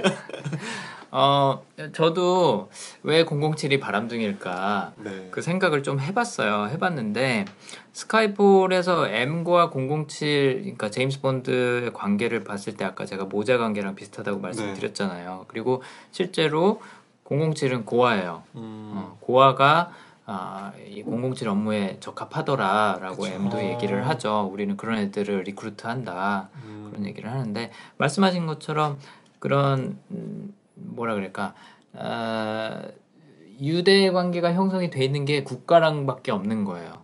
음? 그쵸. 나를 키워준 건 국가니까 네. 예, 사람이나 부모가 아니라 국가니까 그 국가에 충성하고 국가를 사랑하고 음, 마- 지금 이제 언급하셨던 신념이 이제 그렇게 형성이 되는 게 아닌가 그런 생각을 했고 어, 애정 결핍인 경우에 그러니까 뭐 음, 부모님 사랑, 어머니의 사랑을 충분히 못 받은 경우에 에, 바람둥이가 될 기질이 좀 많다 그러더라고요. 아. 그래서 어. 우리가 제일 잘 알고 있는 카사노바 있잖아요. 네.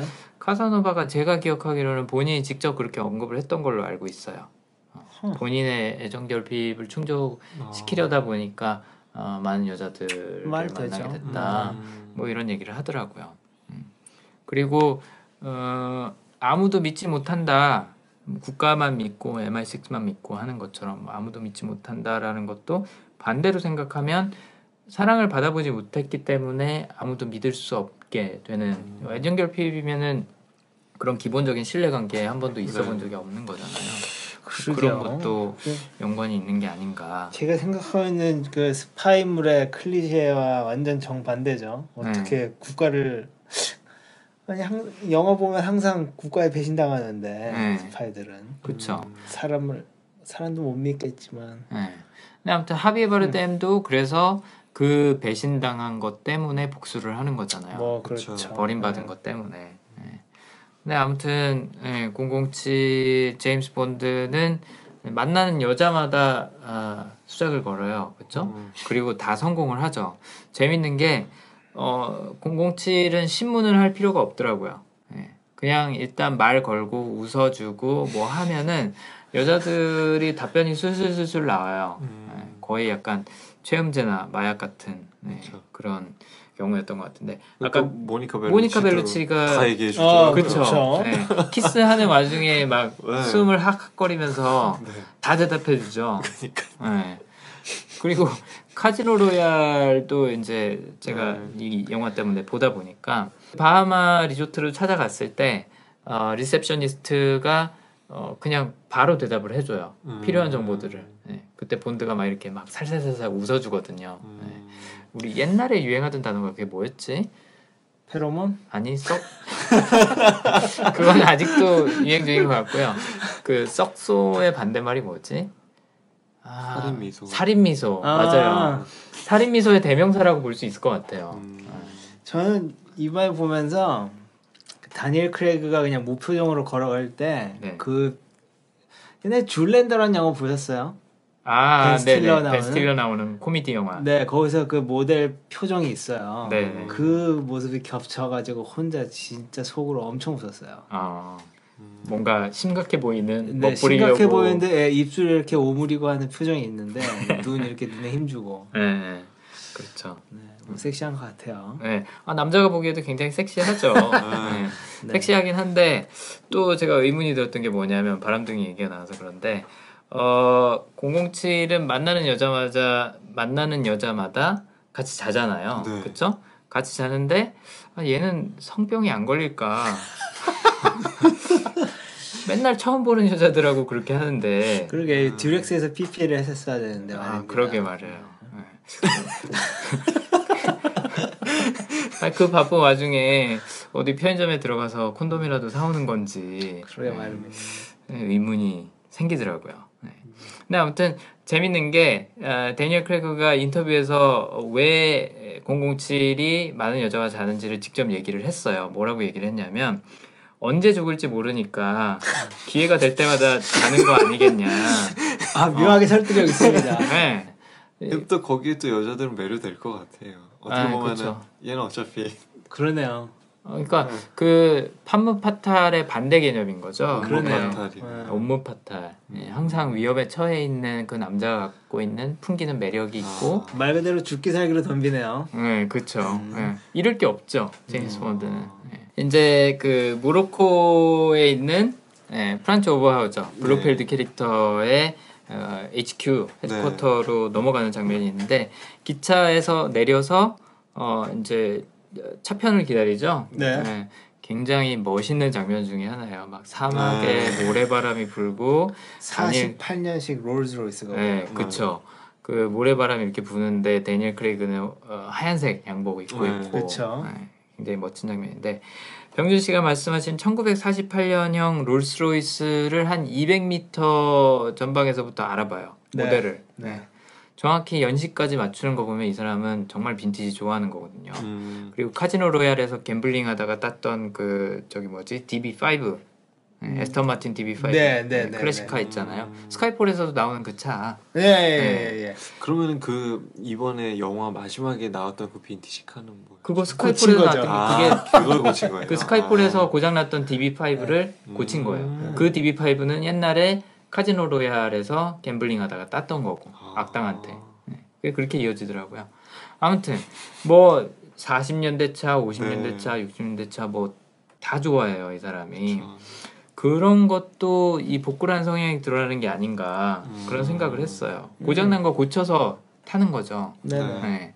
네. 그러니까 새 거를 튜닝하는 사람들은 최상화의 성향이라고 볼 수 있을 것 같고 그렇죠. 어, 고장난 거 고쳐서 원상태로 복귀시켜서 타는 거 좋아하는 사람은 빈티지한. 네게 복구의 성향이 있지 않을까. 그러니까 물건 이렇게 유지 보수하고 관리하고 어, 원래 상태대로 이렇게 딱 보관 잘하는 거 좋아하고 하는 사람들이 어. 있거든요. 네. 근데 어쨌든 복구라는 캐릭터 아니 복구라는 성향을 어, 본드가 갖고 있었다면 이런 클래식카를 좋아하지 않았을까 네, 그런 생각이 들더라고요. 아무튼 롤스로이스 1948년형을 타고 어, 이제 블로펠드를 만나러 갑니다. 그래서 블로펠드를 만났더니 블로펠드가 물어보죠. 너 왜 왔냐? 그랬더니 네. 제임스 본드가 너 죽이려고. 네. 그래서 아 죽으려고 온 거 아니었어? 그랬더니 본드가 음, 그런 건 관점의 차이지 뭐 이런 식으로 네, 또 네. 네. 네, 쿨한 대화를 또 오고 받고 하는데 결국 부른 목적은 제임스 본드 죽이려는 거죠. 뻔히 알면서 그렇게 아무튼 가요. 네, 이번에도 블로펠드가 그쵸. 자기를 고문할 거라는 거, 죽이려고 시도할 거라는 걸 알면서도 어, 갔는데 블로펠드가 이제 여기서 이 시리즈를 마무리하는 한번 이렇게 정리해주는 코멘트를 하죠. 네. 네가 여태까지 고통받았던 거 다 내가 한 거다. 왜냐면 네가 내 계획을 망쳐놨으니까. 음. 어, 내가 어릴 때는 우리 아버지를 뺏어갔고 음. 내가 커서는 내 계획들을 하나씩 그렇게 망쳐놨다. 그래서 내가 어, 어, 네 주변에 있는 여자들을 다 죽인 거다. 음. 아, 힘들게 한 거다. 이제 대표적인 케이스가 아까 그 탕헤르 호텔에서 어, 비디오 테이프 찾았던 베스퍼의 그쵸. 케이스인 네. 거고 그 다음에 이제 M 네. 어, 어떻게 보면 어머니에 해당하는 M도. 어, 블로펠드가 죽인 거고 그래서 뭐 그런 얘기들을 주고 보, 봤죠. 그리고 어 마들렌한테 에, 그 영상을 보여주죠. 그 미스터 화이트가 네, 네, 네, 마지막. 자살하는 장면, 자살하는 장면을 보여주는데 아 왜 처음에 제임스 본드가 이거를 보지 말라 그럴까? 저는 그거를 어, 처음에는 좀 고민을 했었거든요. 뭐 네. 때문에 그럴까? 혹시 두 분은 왜 보지 말라 그랬을지 생각해 보셨어요? 아버지가 죽는 장면을 누가 보고 싶겠습니까? 저 민규 씨는 어떻게 보셨어요? 약간 좀 충격 받을 걸 좀 배려해 준 것 같다는 생각이 자, 좀 자기 자신을 투영했나요? 그 사람도 고하고 그래서 음, 뭐 여러 가지 가능성이 있을 것 같아요. 해석이 있겠고 일단은 충격적인 장면이기도 하고 네. 그 다음에 또 하나는 처음에는 그런 걱정을 하지 않았을까 제임스 본드가 자기한테 책임이 자기한테 책임이 있다. 음, 그 정도는 이해해야죠. 음, 이해할 수 있을 거라고 봐요. 왜냐하면 레아 세이드도 암살자의 딸이니까 네. 뭐, 뭐 그렇게 사람 죽고 죽이고 하는 건 많이 봤, 봤었겠죠. 근데 어쨌든 제임스 본드가 총을 에, 앞에다 놨는데 그 총으로 이제 자살을 하는 거잖아요. 뭐 음. 네. 물론 그 뭐였지? 아 그 독극물 때문에 탈, 탈리움이었던가? 네. 네. 독극물 때문에 어차피 천천히 죽어가고 있는 네. 상태였고 그래서 어떻게 보면은 좀 어, 평화롭게 죽은 걸 수도 있고 그쵸. 딸도 이제 다 맡겼겠다 마음도 네. 편하니까 뭐 그랬을 수도 있을 것 같긴 한데 그런 생각도 들더라고요. 어, 내 총으로 어, 당신 아버지가 자살한 걸 알면 좀 마음이 또 상할 것 같다, 음. 죄책감이 있을 것 같다, 어, 라는 거였지 않았을까. 네. 물론 이제 아버지의 죽은 죽는 장면도 충격적이기도 하고. 근데 아무튼 마들렌이 제임스 본드가 돌아보라고 어, 그 장면 보지 말라고 하는데 믿어줘요. 믿어주고 네. 돌아보죠. 어, 저는 그 장면이 시사하는 바가 꽤 크다고 생각을 했어요. 어, 네. 그러니까 레아 세이드가 거기서 계속 그 장면을 보고 있었다면 영상을 보고 있었다면 어, 본드와 이제 영화가 끝났을 때 같이 예, 이제 은퇴하는 어떻게 보면 그런 사이가 안 됐을 수도 있을 것 같아요. 음, 그러니까 본드를 완전히 신뢰하기 시작하는 순간이 음, 그때였지 않았을까. 음, 어. 그러니까 보지 말라고 해주고 또 어떻게 보면 내가 나를 어, 통제할 수 있게 도와주는 음, 그런 역할을 하는 소중한 사람인 거죠. 나한테 음. 없어서는 안 될. 음, 만약에 제가 레아 세이드였다면 음, 그 장면에서 아 이 사람한테 나를 맡겨야겠다 어, 라고 생각을 하지 않았을까 네, 음. 그런 생각을 했어요. 왜냐하면 벌벌 떨면서 거길 가잖아요. 그쵸. 어. 그리고 뭐 계속 블로펠드가 옆에서 겁주죠. 제임스 음. 본드랑 만났던 여자들 다 죽었다. 네. 막 그러니까 막 벌벌벌벌 떨고 있는데 그때 어, 위로와 신뢰를 어, 줬던 장면이 아닌가 본드가 네, 그런 생각을 했었습니다. 뭐 그 이후에 일어나는 그 신문 고문 장면은 음, 음, 뭐 그렇게 사실 인상적이진 않았던 것 네. 같아요. 예. 뭐 치과에서 나는 드릴 소리 몇 개 집어넣고 음, 손목시계로 폭파해서 나오고 생각보다 쉽게 나왔어요. 네. 예. 그리고 또 하나 의문이 생겼던 게 드릴로 뭐 아 이걸 왼쪽 귀에다 뚫으면은 뭐네 기억력을 뭐 기억력이 뭐 어쩌고 뭐 눈이 안 보일 거고 뭐 어쩌고 저쩌고 하는데 분명히 뚫렸잖아요. 멀쩡해요. 근데 멀쩡해요. 레아세이드도 알아보고 뭐 네. 시력도 멀쩡하고 좀 못 알아볼 줄 알거나 아니면은 중간에 뭔가 네, 해결할 그줄 전에 알았는데 뭔가라던가. 어, 이미 당했는데 그러게. 아 근데 이제 시계를 뒷짐지고선 네, 잡고 네. 있으니까 블로펠드 쪽으로 던져야 되는데 네. 그건 못 하니까 레아세이드가 올 때까지 기다린 거는 그거는 맞는데 음, 예. 근데 왜 그 고문이 효과가 없었는지 저는 그게 좀 의문이에요. 그쵸. 그게 바로 나타나든지 아니면 이제 왜 이제 헬기 타러 가잖아요. 음. 그때 헬기 타려고 하다가 갑자기 막 쓰러진다든지 뭐 이런 장면이 나올 줄 알았는데 그러게요. 헬기 조작법을 까먹던 이거 어떻게 했지? 갑자기 이제 레아세이드가 갑자기 내가 알아 하면서 갑자기 본 시리즈로 변하는 거죠 그러면 어, 내 이름이 기억이 안 나 뭐 이렇게 음. 아 참고로 그거 아세요 제임스 제임스 본드가 이니셜이 JB잖아요 네. 제이슨 본도 JB 네. 네. 그게 오마주 그 어디서 어디 영화에서 아 킹스맨에서 나왔다. 킹스맨에서 그 대사가 나와요. 네. 그 대사 아니고 JB 뭐 그제제왜제왜뭐 제임스 본드냐 제이슨 본이냐 그러니까는 아. 잭 바워라 그래. 아 맞아 맞아 24의 잭 바워도 JB예요 맞아 어. 그 제임스 본드라는 이름을 선택하게 된 배경도 이안 플레밍이 제일 건조해 보이고 재미없어 보이는 이름 딱딱한 영국식 오. 이름을 선정을 한 거래요 음. 아까 얘기한 그런 초반에 잡았던 캐릭터랑 일관된 와, 거죠 되게 유능하신 분이시구나. 네. 이번 진짜 MI6였을걸요? 그렇지 않아요? 아, MI6라는 조직이 있기 전에 영, 영국 정보국이었죠. 첩보 활동을 하던 음. 사람이에요. 와. 네. 이안 플레밍 얘기는 조금 있다가 네, 더 네. 할까요? 네. 네. 음. 아무튼 이안 플레밍 되게 재밌는 작가입니다. 네. 희한한 경력을 갖고 있어요. 어, 아무튼 그래서 그 고문 장면은 조금 네. 허술했던 것 같아요. 네. 네, 허술했던 것 같고 너무 쉽게 빠져나왔고 뭐 다시 다 폭파돼요. 다 그리고. 폭파돼 맞아 하나 터뜨렸는데 다 연쇄 폭발이야. 네. 설계 누가 한 거야? 그러니까 설계 누가 한 거예요?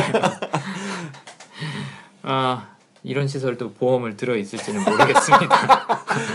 아, 진짜.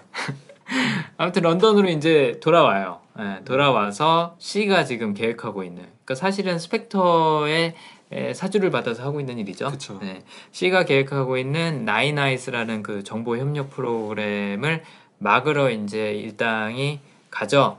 그래서 제임스 본드랑 그 M이랑 그다음에 Q랑 머니펜이랑 이렇게 네 명이서 이제 막으러 가려 그랬는데 마들렌이 차를 같이 타고 가려고 하다가 갑자기 멈춰서서 본드한테 이별을 구하죠. 네. 아, 어, 못 가겠어. 어, 그냥 나 갈게. 그러니까 제임스 본드가 지금 나하고 이별하려는 거냐? 그랬더니 마들렌이 어 맞아. 어, 근데 너 좋은 사람이야.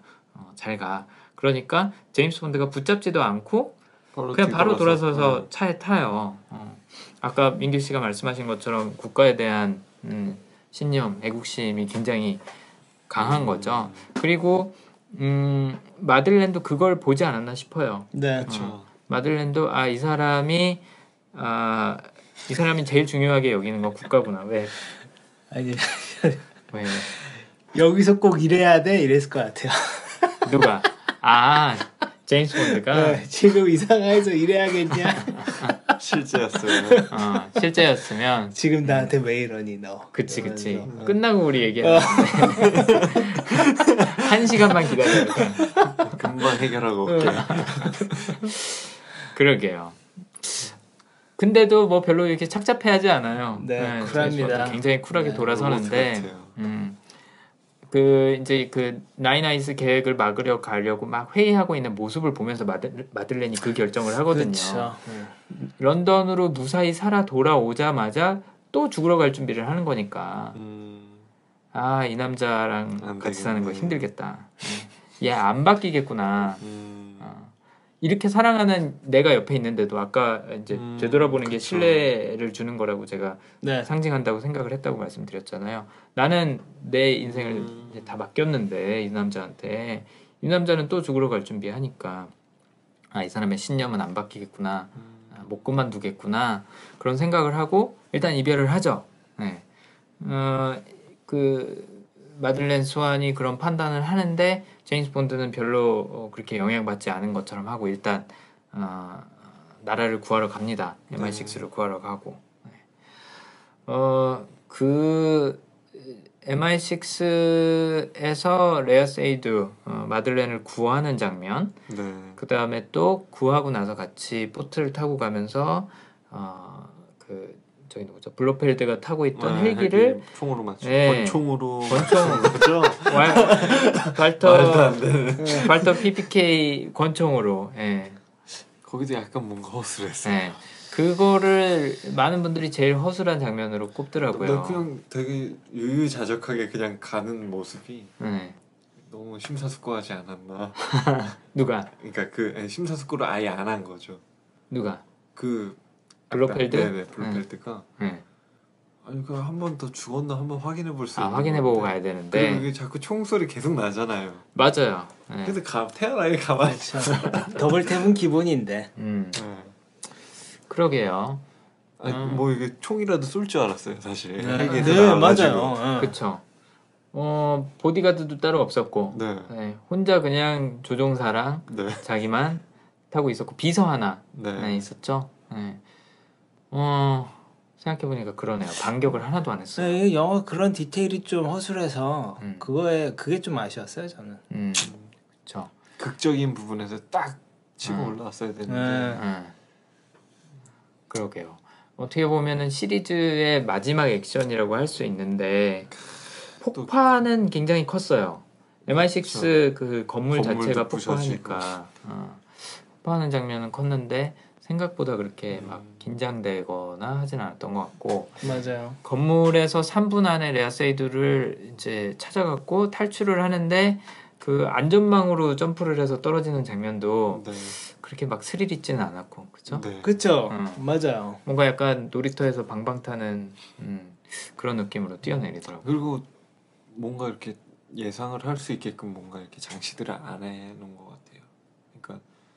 뭐 이렇게 도망가면서 아 여기 뭐 있다 이렇게 뭐 아, 한번 어. 이렇게 아 그 안정망은 네. 처음에 살짝 나오긴 그 했었던 되게 것 살짝 같아요. 나오는데 그렇죠. 그게 이제 맞아요. 네. 뭐 그리고 그 하, 막 사진 붙어 있고 얼마나 드라마틱해요. 그 악당이 아. 아, 찌질하게. 프린터에서 한 장씩 아 뽑아갖고 뭐야 진짜. 뒤에다 이렇게 테이프 테이프 붙이고 풀 아. 바르고 해갖고 아 그렇죠. 그러려면 이제 자기 부하도 되게 많이 그러니까 왔었어야 됐을 텐데 다 어디 갔어? 자기가 직접 붙였나 봐요. 사무실에서 응. 미리 뽑아뒀다가 아, 얘- 내 애들 다 죽었어 너무 이러면서 드라마틱해. 아무튼 재밌어요. 사실 네. 그런 장면은 영화 속보다는 그 007 처음 시작하는 시퀀스에 나올 만한 그런 장면이잖아요. 네, 네. 그렇죠? 음. 네. 어, 실제로 엔딩 크레딧이었나 아니면 첫 시퀀스였나 이렇게 예전 캐릭터들 얼굴이 하나씩 하나씩 비춰지나 아? 첫 시퀀스였죠. 네. 그냥 그것만 놔둬도 괜찮았을 텐데. 네. 네. 제임스 본드라고 그 이제 어, 그래피티. 어, 그래피티를 이렇게 네. 아, 글씨 잘 태깅 잘 잘했더라고요. 네, 희생자 희생자들을 그 명단에다가 이렇게 네. 적어놨고 네. 그샘 스미스가 불렀던 Writings on the Wall이라는 그 이제 제목하고 맞, 맞닥 떨어지는 그런 음. 장면이긴 한데 아무튼 어, 액션 자체는 어, 음. 아니면 뭐 그런 서스펜스 자체는 별로 없었던 것 어, 같아요. 감독이 별로 그렇게 중요한 장면이라고 생각을 안 했나 봐요. 네. 뭐 그러게요. 음, 아 이제 끝났다 약간 이런 느낌이었나? 음. 처음에가 그래서 되게 인상이 깊었던 것 같아요. 처음에 처음. 어디요? 멕시코. 아 멕시코 시티에서 네, 그러니까 거기만큼의 그 액션이 후반에도 나왔었으면은 맞아요. 그게 또 공통된 의견이더라고요. 네. 오프닝 시퀀스는 끝내주는데 음, 점점 그렇죠. 점점 힘이 좀 빠진다. 음 맞아요 오프닝 시퀀스는 진짜 좋았죠 뭐 영상미도 그렇고 네. 음. 삼성한테 52억을 안 받아서 그런가. 그러게 그 돈 받아서 조금 더 아 삼성이 52억을 오, 어, 52억 그걸 제안했었대요. 어, 저그 아니, 뉴스 잘 안 봐서 음, 정확한 수치는 모르겠는데 아무튼 음, 거기서도 몇십억이었어요. 음, 주려고 그랬는데 네, 이제 그, 최고의 것만 쓴다. 아 항상. 그래서 안 받았다 또 영화를 계속 보는데 아이폰도 안 보이더라고요. 아마 아이폰 나온다는 루머가 있었었죠 네. 네. 어, 아무튼 근데 뭐 돈이 부족해서 그러지는 않았을 것 같고 그렇죠. 어, 샘 멘데스 감독이 어, 빨리 건너뛰고 중요한 장면으로 넘어가자라는 생각을 하지 않았었나 음. 그런 생각이 들어요. 네. 그래서 실제로 이제 중요한 장면은 그 런던 브리지죠. 네. 네. 런던 브리지에서 이제 헬기가 추락을 하고 네. 어, 블로펠드가 기어 나오고 어, 하는데 어, 제임스 본드가 이제 쫓아가고 네. 어, 되게 급하게 쫓아가죠. 급하게 쫓아가고 총을 겨누고 있다가 실제로는 쏘지를 않아요. 맞아요. 탄창을 네. 그냥 버리고 가죠. 탄창을 버리고 총알이 없네. 네. 어, 아주 태연하게. 그리고 지금 더 중요한 일, 일이 있다. 그런 얘기를 하죠. 음. 이게 이제 아까 말씀드렸던 것처럼 기차에서 얘기한 것처럼. 네, 기차에서 얘기한 것처럼 선택을 한 거예요. 음. 네. 그동안 제임스 본드, 그러니까 카지노 로얄서부터 시작해서 이 스펙터까지 거의 이제 10년 가까이 어, 데니얼 크레이그 본인도 어, 끌고 왔던 네. 이야기들이고 제임스 본드 캐릭터도 이제 이 이야기 안에서는 어릴 때 오버하우저 가문에 뭐 입양되고 스카이폴 네. 저택에 에, 살 때의 부모님들이 이제 뭐 살해당하고 뭐 이랬던 때서부터 지금까지의 그런 과거가 다 정리가 되는 순간인 거죠 본인의 네. 선택으로 그 동안은 국가를 위해서 희생하면서 살고 또 뭐 M이 이루지 못한 미션들 또 무너지고 있는 MI6 다시 세우기 뭐 이런 거에 집중을 했었는데 이제는 정말로 나를 위해서 살, 살겠다 음. 어, 라고 어, 선택을 한 거니까 꽤 의미 있는 장면인 것 같아요. 어, 그래서 본드가 신념을 버리지 못할 거다. 애국심이 항상 1등일 거고 거기에 모든 삶이 맞춰질 거다라는 그 마들렌 스완 레아 세이두 네. 캐릭터의 판단으로 헤어지려고 했었던 건데 아 이제 본드가 더 이상 어, 그러지 않겠다라고 선언을 할수 음. 있었던 이유는 제가 아까 얘기했던 복구라는 음, 본드의 다른 성향이 어, 갖고 있는 needs가 충족이 됐기 때문이라고 생각을 저는 해봤어요. 무슨 얘기냐면 망가진 거를 고치고 원 상태에서 벗어난 것들을 다시 제자리에 돌려놓고 하려는 욕구가 가장 큰 성향인데 지금 모든 것들이 다 제자리로 돌아온 거거든요.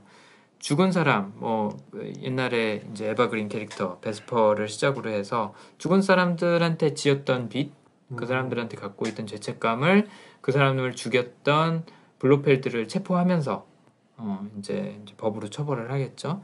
하면서 그 사람들한테 진 빚은 해결이 됐고 네. 무너져가고 있던 MI6도 다시 원상태로 돌려놨죠. C를 제거하고 이제 다시 M이 MI6를 이끌고 또 어, 정보부를 이끌 정보부의 이제 그렇죠. 예, 정책에 참여하게 되면서 다 제자리로 돌아갔고 일단 현재로서는 더 이상 원상태로 돌려놓을 게 없는 거예요. 그렇죠. 그럼 이제 마지막으로 돌려놓을 거는 자기 자신의 인생인 거죠. 그렇죠. 그동안 신념 때문에 모든 걸 희생하면서 살았었는데 또 복구로 모든 걸 제상, 제, 제자리로 돌려놓기 위해서 살았었는데 이제 마지막으로 하는 선택은 내 삶을 제자리로 돌려놓겠다 네, 그런 얘기를 하죠. 어, 지금 얘기하다 생각이 났는데 머니페니가 했던 대사 중에 이거랑 연관이 되는 게 있네요. 그 자동차 추격전 로마에서 네. 아. 자동차에서 머니페니한테 도움을 청하려고 전화를 하잖아요. 네네네. 전화를 했을 때 머니페니가 남자친구랑 같이 있어요. 음. 그렇죠. 그래서 본드가 그 뭐 말도 안 되는 질, 네. 질투를 하면서 머니페니한테 친구, 네. 어 지금 옆에 누구 있냐 그랬더니 머니페니가 그래요. 어 이게 바로 삶이라는 거다. 그렇죠. 너도 나중에 한번 시도해봐라 그런 얘기를 음. 하거든요. 네. 네. 이제 본드도 자기 삶을 찾는 거죠. 네, 되돌아가는 거죠. 네.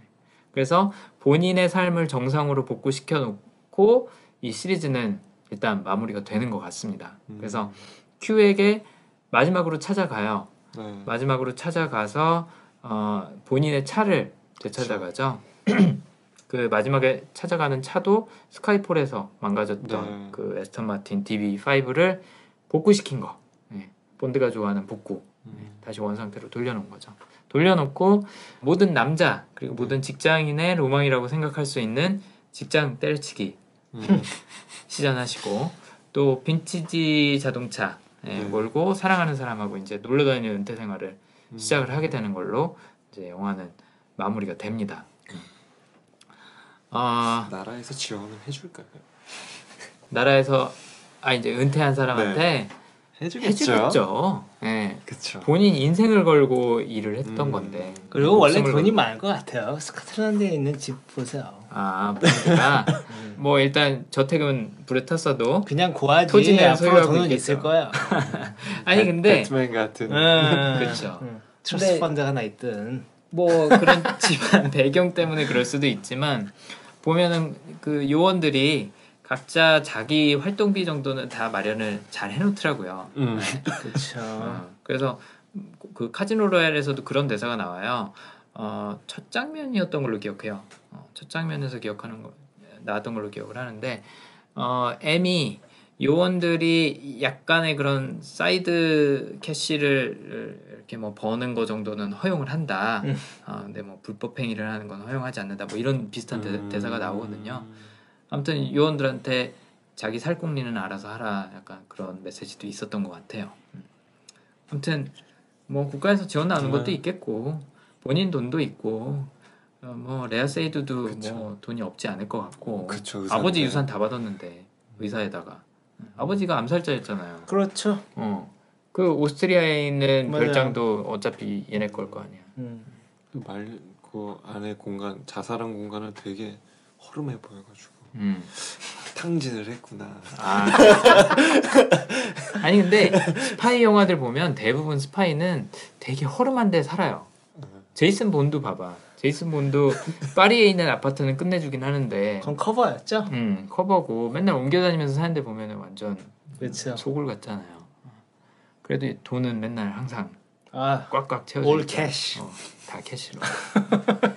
아, 제일 쓸데없는 걱정이 연예인 걱정이라 그러는데. 이거는 더하네요. 더하네요. 캐릭터 걱정. 캐릭터 걱정, 먹고 살 걱정은 우리가 하지 맙시다. 네.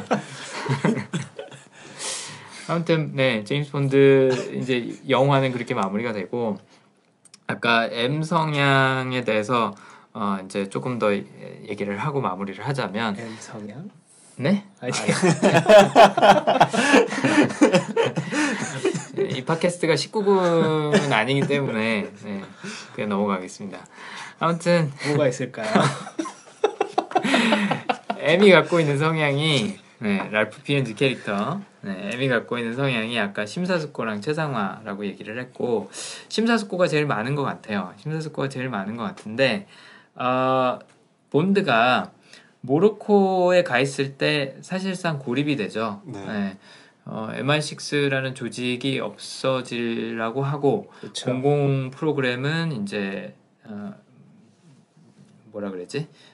중단이 되고 네. 네, 중단이 되고 한 상태인데 그때 M이 그냥 도와주지 말라 그래요. 네, 도와주지 다 말고. 끊고 네, 그 smart blood 추적 시스템도 지우라 그러고 상대편한테 정보가 유출될지 모르니까 하면서 굉장히 위험 관리를 철저하게 네. 하는 그런 양상을 보이죠. 네, 그래서 거기서도 심사숙고라는 성향이 잘 드러났던 것 같고, 어, 그 다음에 또 이제 마지막 장면 중에 하나죠. CNS 그 중앙정보부 headquarter 건물 새로 지은 거에서 네.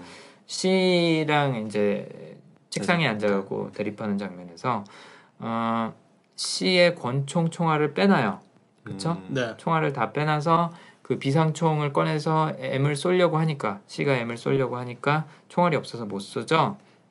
근데 그 장면 바로 직전에 농담을 주고받아요. 뭐라고 농담을 주고받냐면 C가 M 보러 어, 네가 맨날 그렇게 어, 줏대 없이 행동하니까 내가 필요한 일들을 하기 위해서 이런 걸 하는 거다라고 얘기를 하니까 하면서 어, 너는 그 M이라는 약자가 어, 멍청이 예, 모런에 해당하는 멍청이 아니냐 그랬더니 이제 M이 받아치면서 너의 C는 케어레스다 음, 그렇죠.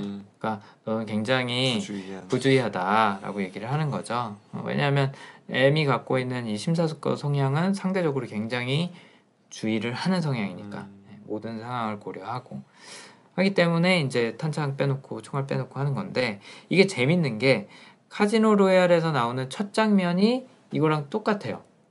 그랬나요? 네, 그 흑백으로 나오는 장면이 네네. 카지노 로얄의 첫 장면인데 네. 거기서도 그 전직 요원이 이제 불법 행위를 통해서 막 이렇게 돈을 벌고 하는 네. 거를 찾아내서 제임스 본드가 죽이러 가는데 네. 음, 그 전직 요원이 총을 이렇게 빼서 제임스 본드를 쏘려 그러니까 총알이 없어요. 음. 음, 그래서 그 음악 용어로는 저기 뭐라 그러지 코? 코다라 그래나 아, 한 바퀴 이렇게 돌아오는 거 있잖아요. 도돌이. 어. 도돌이표. 네네네. 네. 첫 장면으로 약간 끝난다고 볼 수 있을 음. 것 같아요. 네. 여러 의미에서 정리 음. 마무리가 한번 되는 그러네요. 거죠. 네. 아무튼 그래서 어, M이 이 영화에서 강조하고 싶은 거는 심사숙고라는 성향이었을 것 같은 이유가 뭐 이런 장면들도 있지만 M이 계속 반복해서 하는 대사가 이런 게 있어요. 영어로 license to kill is also license not to kill이라는 어, 대사를 하는데 어, license to kill이라는 게 그 공공 프로그램의 핵심 음, 요소잖아요. 그러니까 그쵸. 죽일 수 있는 살인 허가를 내주는 건데 살인 허가 번호 007이 음. 원래 그, 그, 그 뜻이잖아요. 그렇죠. 살인 허가를 준다는 거는 살인하지 않을 에, 의무도 주는 거다라는 그렇죠. 얘기를 하잖아요. 네. 심사숙고가 있는 사람들은 어, 너무 급히 행동해서 실수를 저지르는 것보다는 차근차근 위험 요소들을 제거하고 실수하지 않는 것을 훨씬 더 중요하게 여기거든요. 그렇죠. 그래서 사람을 죽인다는 건 되돌릴 수 없잖아요. 그렇기 네. 때문에 신중해야 된다. 그 임무를 007이 갖고 있는 거고 그 중압감은 엄청나다 라는 얘기를 계속 영화를 통해서 반복해서 하거든요. 그렇죠. 그래서 좀이 마지막에 네. double seven이 그 한스 누구죠? 블로펠드. 네, 그 사람 안 죽일 때 네. 그, 그 말도 연상이 됐어요. 음. 죽이지 않을. 그렇죠. 음, 네, 맞아요. 네, 일맥상통한 거죠. 맞아, 맞아. 음. 그게 이제 복선이 돼서 네. 마지막에 그런 선택을 하는 거죠. 네. 그래서 M이 상징하는 게 그런 심사숙고의 성향이 아니었나라는 게 대사를 그쵸. 통해서도 또 행동을 통해서도 많이 나왔던 것 같습니다. 아무튼 뭐 본드 영화는 그렇게 끝이 나고 아까 제가 이안 플레밍을 좀 조사를 해봤다고 말씀을 드렸었잖아요. 예. 그래서 그냥 랜덤한 그런 지식이지만 함께 공유를 할까 싶습니다.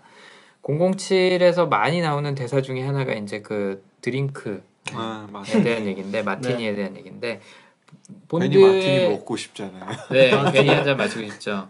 본드가 항상 주문하는 게 보드카 마티니예요. 네. 근데 뭐라고 뒤에다 붙이냐면 shaken not stirred라고 붙이거든요. 음. 그러니까 흔들어서 주지 저어서 주지 말라고 음. 네, 그 영화를 보면서 제가 궁금했었어요. 아니 저게 정말 그렇게 차이가 있을까? 네. 그래서 찾아봤더니 실제로 캐나다 대학에서 이걸 연구를 해봤대요. 어. 마티니를 흔들었을 때 이게 그 마티니 안에 있는 항산화 물질을 더 보호해서 건강에 조금 더 좋다 그러더라고요. 어, 젓는 것보다. 그 다음에 이안 플레밍 이 원작자가 즐겨 마시는 방법이래요. 음. 그 이유가 1960년대 이전에는 마티니를 만 아니 보드카를 만들 때 주로 감자로 만들었대요. 음. 어, 감자로 만들면 거기서 이제 유분이 나오는데 그 유분이 어, 좀 느글거릴 수 있다 그러더라고요. 그냥 음. 마셨을 때. 근데 이거를 흔들어서 이제 얼음이랑 같이 흔들다 흔들잖아요. 네. 마티니 만들 때. 그러면 조금 좀 덜 느끼하다, 음. 개운하다라는 얘기를 하더라고요. 그 다음에 이게 빨리 시원해질 수 있는 방법이래요. 음. 보드카 어, 마티니 만들 때. 그렇죠. 뭐 그렇고 또 이안 플레밍이 엄청난 애주가 애연가였다 그러더라고요. 그래서 왜 본드가 그 레아 세이두 캐릭터 처음 만나러 갔을 때 술 네. 얼마나 마셔요 라는 질문 받, 받고 나서 네. 네, too much라고 대답을 하거든요. 너무 많이 마신다고. 왜 이안 플레밍이 하루에 진 그 gin and tonic 할 때 그 진 음, 술을 하루에 한 병씩 마셨대요. 오. 그래서 이 사람이 굉장히 일찍 죽어요. 음. 환갑 되기 전에 죽고. 네, 담배랑 술을 너무 많이 해갖고 음. 네, 에, 심장 질환 때문에 예, 죽더라고요.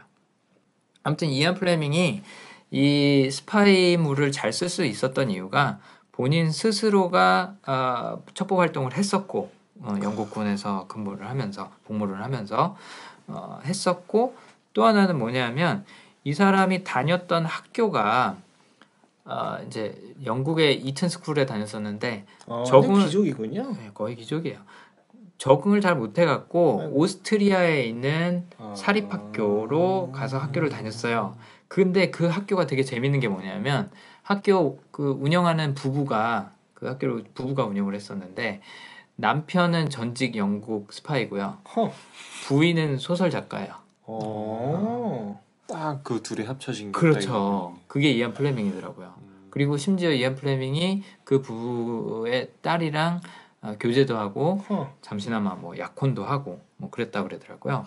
그리고 또 이안 플레밍이 한 굉장히 큰 역할 중에 하나가 뭐냐면 1941년에 미국 출장을 가요. 자기 보스를 네. 따라서 따라서 가갖고 CIA의 전신이 되는 그런 정보국 그쵸? OSS인가요? 뭐였죠? 음, 저도 정확한 명칭은 기억이 네. 안 나는데 가장 초창기의 정보국의 초안을 잡아주고 와요. 허. 와. 그러니까 이 첩보 활동이 뭐 2차 대전 이때 이제 네. 그 독일이랑 영국이랑 싸우면서 뭐 암호 코드하고 뭐 네네. 그랬고 최근에 뭐 아. 그거에 관련된 영화도 나오고 그랬었죠. 네, 그랬죠. 그렇죠.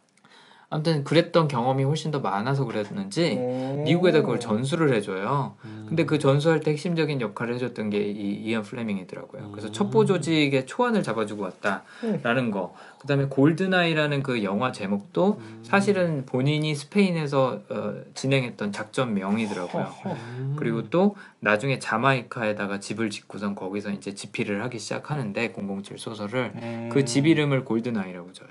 어. 진짜 삶이 삶 음, 자체가 007이네. 예, 007이에요.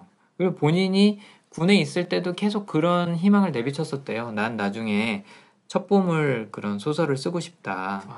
음. 그래서 이제 카지노 로얄이 첫 작품이었고 음. 또 재밌는 게 뭐냐면 이 사람의 유작이 첩보물이 아니에요. 허.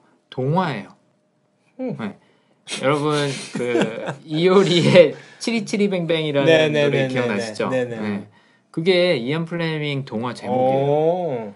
치리치리뱅뱅이라는 동화를 유작으로 남겼어요. 어. 근데 이 사람이 쓴 유일한 동화예요. 어. 왜 남겼냐면 아들한테 이제 bedtime story로 네. 밤에 자기 전에 이제 음. 이야기를 해주는데 구연 동화죠.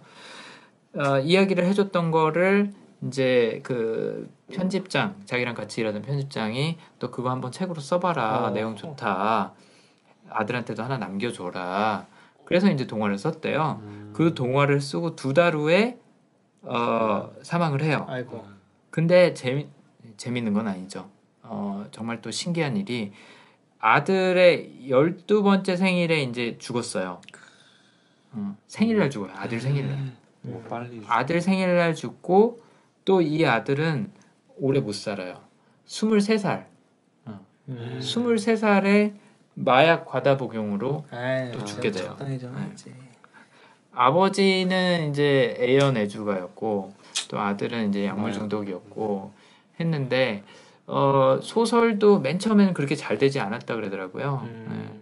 이언 플레밍의 이 007 시리즈가 음. 처음에는 어, 출판사에서 거부를 많이 했대요. 거부를 음. 했는데 마침 이안 플레밍의 형님이었던가가 마침 소설을 쓰고 있어서 형이 설득을 해줘갖고 출판사들이 출판을 했고 정말로 유명해지기 시작했던 거는 음, 미국 아 어느 대통령이었지? 아 지금 잘 기억이 안 나네. 미국 대통령이요? 어 존 F 케네디인가 누군가가 닉슨이나 뭐 존슨 정도 되겠네요. 아, 존 네, F 네. 케네디로 네, 기억하는데 네, 네, 네, 네, 네. 자기가 즐겨 읽는 소설이라고 뭐 맞아요, 맞아요. 네, 네. 평을 하는 바람에 확 유명해졌어요. 떴구나. 미국에서. 그래서 이제 뭐 나중에 영화로도 제작이 되고 했던 거지 본인이 그 성공의 전부를 다 못 보고 갔어요. 아. 죽고 난 이후에 엄청나게 성공을 했고 네. 아무튼 뭐 처음부터 그렇게 잘 되지 않았고 또 가족에 상당히 비극사도 많고 뭐 음. 그렇더라고요. 근데 굉장히 유쾌한 사람이었대요. 뭐007 시리즈 보면 농담이 맨날 나오잖아요. 그렇죠. 그런 영국인 특유의 네, 유머가 그 많이 나오죠. 네. 근데 이 사람이 마지막으로 발언했던 공식으로 발언했던 게 뭐냐면 심장마비로 앰뷸런스에서 이제 실려가면서 야, 너네들은 어떻게 그렇게 시내를 빨리 다니니? 막 이런 식으로 농담을 하고 그랬던 게 마지막 발언이래요. 네. 아무튼 어, 뭔가 이- 굉장히 영국적인 문화 중에 하나잖아요. 007이라는 게. 음. 어, 그리고 굉장히 올림픽 때도 나왔잖아요. 그쵸 올림픽 때도 나왔고 요번에 스펙터 첫 상영할 때도 왕실 네. 사람들 다 불러갖고 초청해서 어. 어, 상영하고 그랬다 그러더라고요. 그래서 영국이 자부심이네. 자부심이 네. 엄청나요. 그렇죠. 네. 문화의 그 음, 제임스 본드가 뭐 뭐에도 영향받지 않고 애국심 오직 애국심 하나로 이렇게 어, 살아가잖아요. 그쵸? 그쵸. 이제 영화에서는 그걸 마무리를 하는 거 고. 아무튼 그래서 영국의 대표 문화 중에 하나 굉장히 자랑스러워하는 심지어 올림픽 때도 그렇게. 어, 선보일 정도로. 어, 자랑스러워하고 부러워요. 어떻게 보면 문화. 그런 문화를 갖고 있다는 게 네. 참. 우리는 어떤 영화 캐릭터로 그런 각시타 가나요? 각시탈 전우치 강동원 네. 아무튼 굉장히 성공적인 영화 프랜차이즈이자 음. 한 나라를 대표하는 그런 문화를 구축한 네. 네, 대표적인 시리즈였습니다. 시리즈였고 올드보이네. 크레이그라는 올드보이. 네 올드보이 아니, 되게 해외에 되게 아, 영향력을 그쵸. 많이. 줬으니까. 아 그쵸 근데 뭔가 그건 정의로운 이미지보다는 만두. 아무튼 네 영국 사람들이 자랑스러워하고 또 많은 팬을 어, 확보하고 있는 그런 성공적인 영화 시리즈 007 중에서도 데니얼 크레이그가 10년 동안 어, 열심히 노력해서 완성한 스펙터 오늘 같이 한번 리뷰를 해봤습니다. 네. 아, 네. 이제 007 영화는 앞으로 한 2년 정도는 네. 네, 안 나올 겁니다. 그래요? 홀수 해만 나온다 그러더라고요. 어. 뭔가 짝수 해는 한 번밖에 안 나왔나? 25개 그러게. 나오는 네. 동안에. 음. 그래서 아무튼 2017년에 어, 본드 25로 데니얼 크레이그가 지금 계약이 하나 남아 있긴 한데 지금 스토리로 이어지는 시리즈는 여기서 이제 아마도 마지막이 될 것 같다고 합니다. 그래서 음. 한번 같이 기다려 보시죠. 네. 두분 오늘도 수고 많으셨습니다. 네, 수고하셨습니다. 네, 수고하셨습니다. 수고하셨습니다.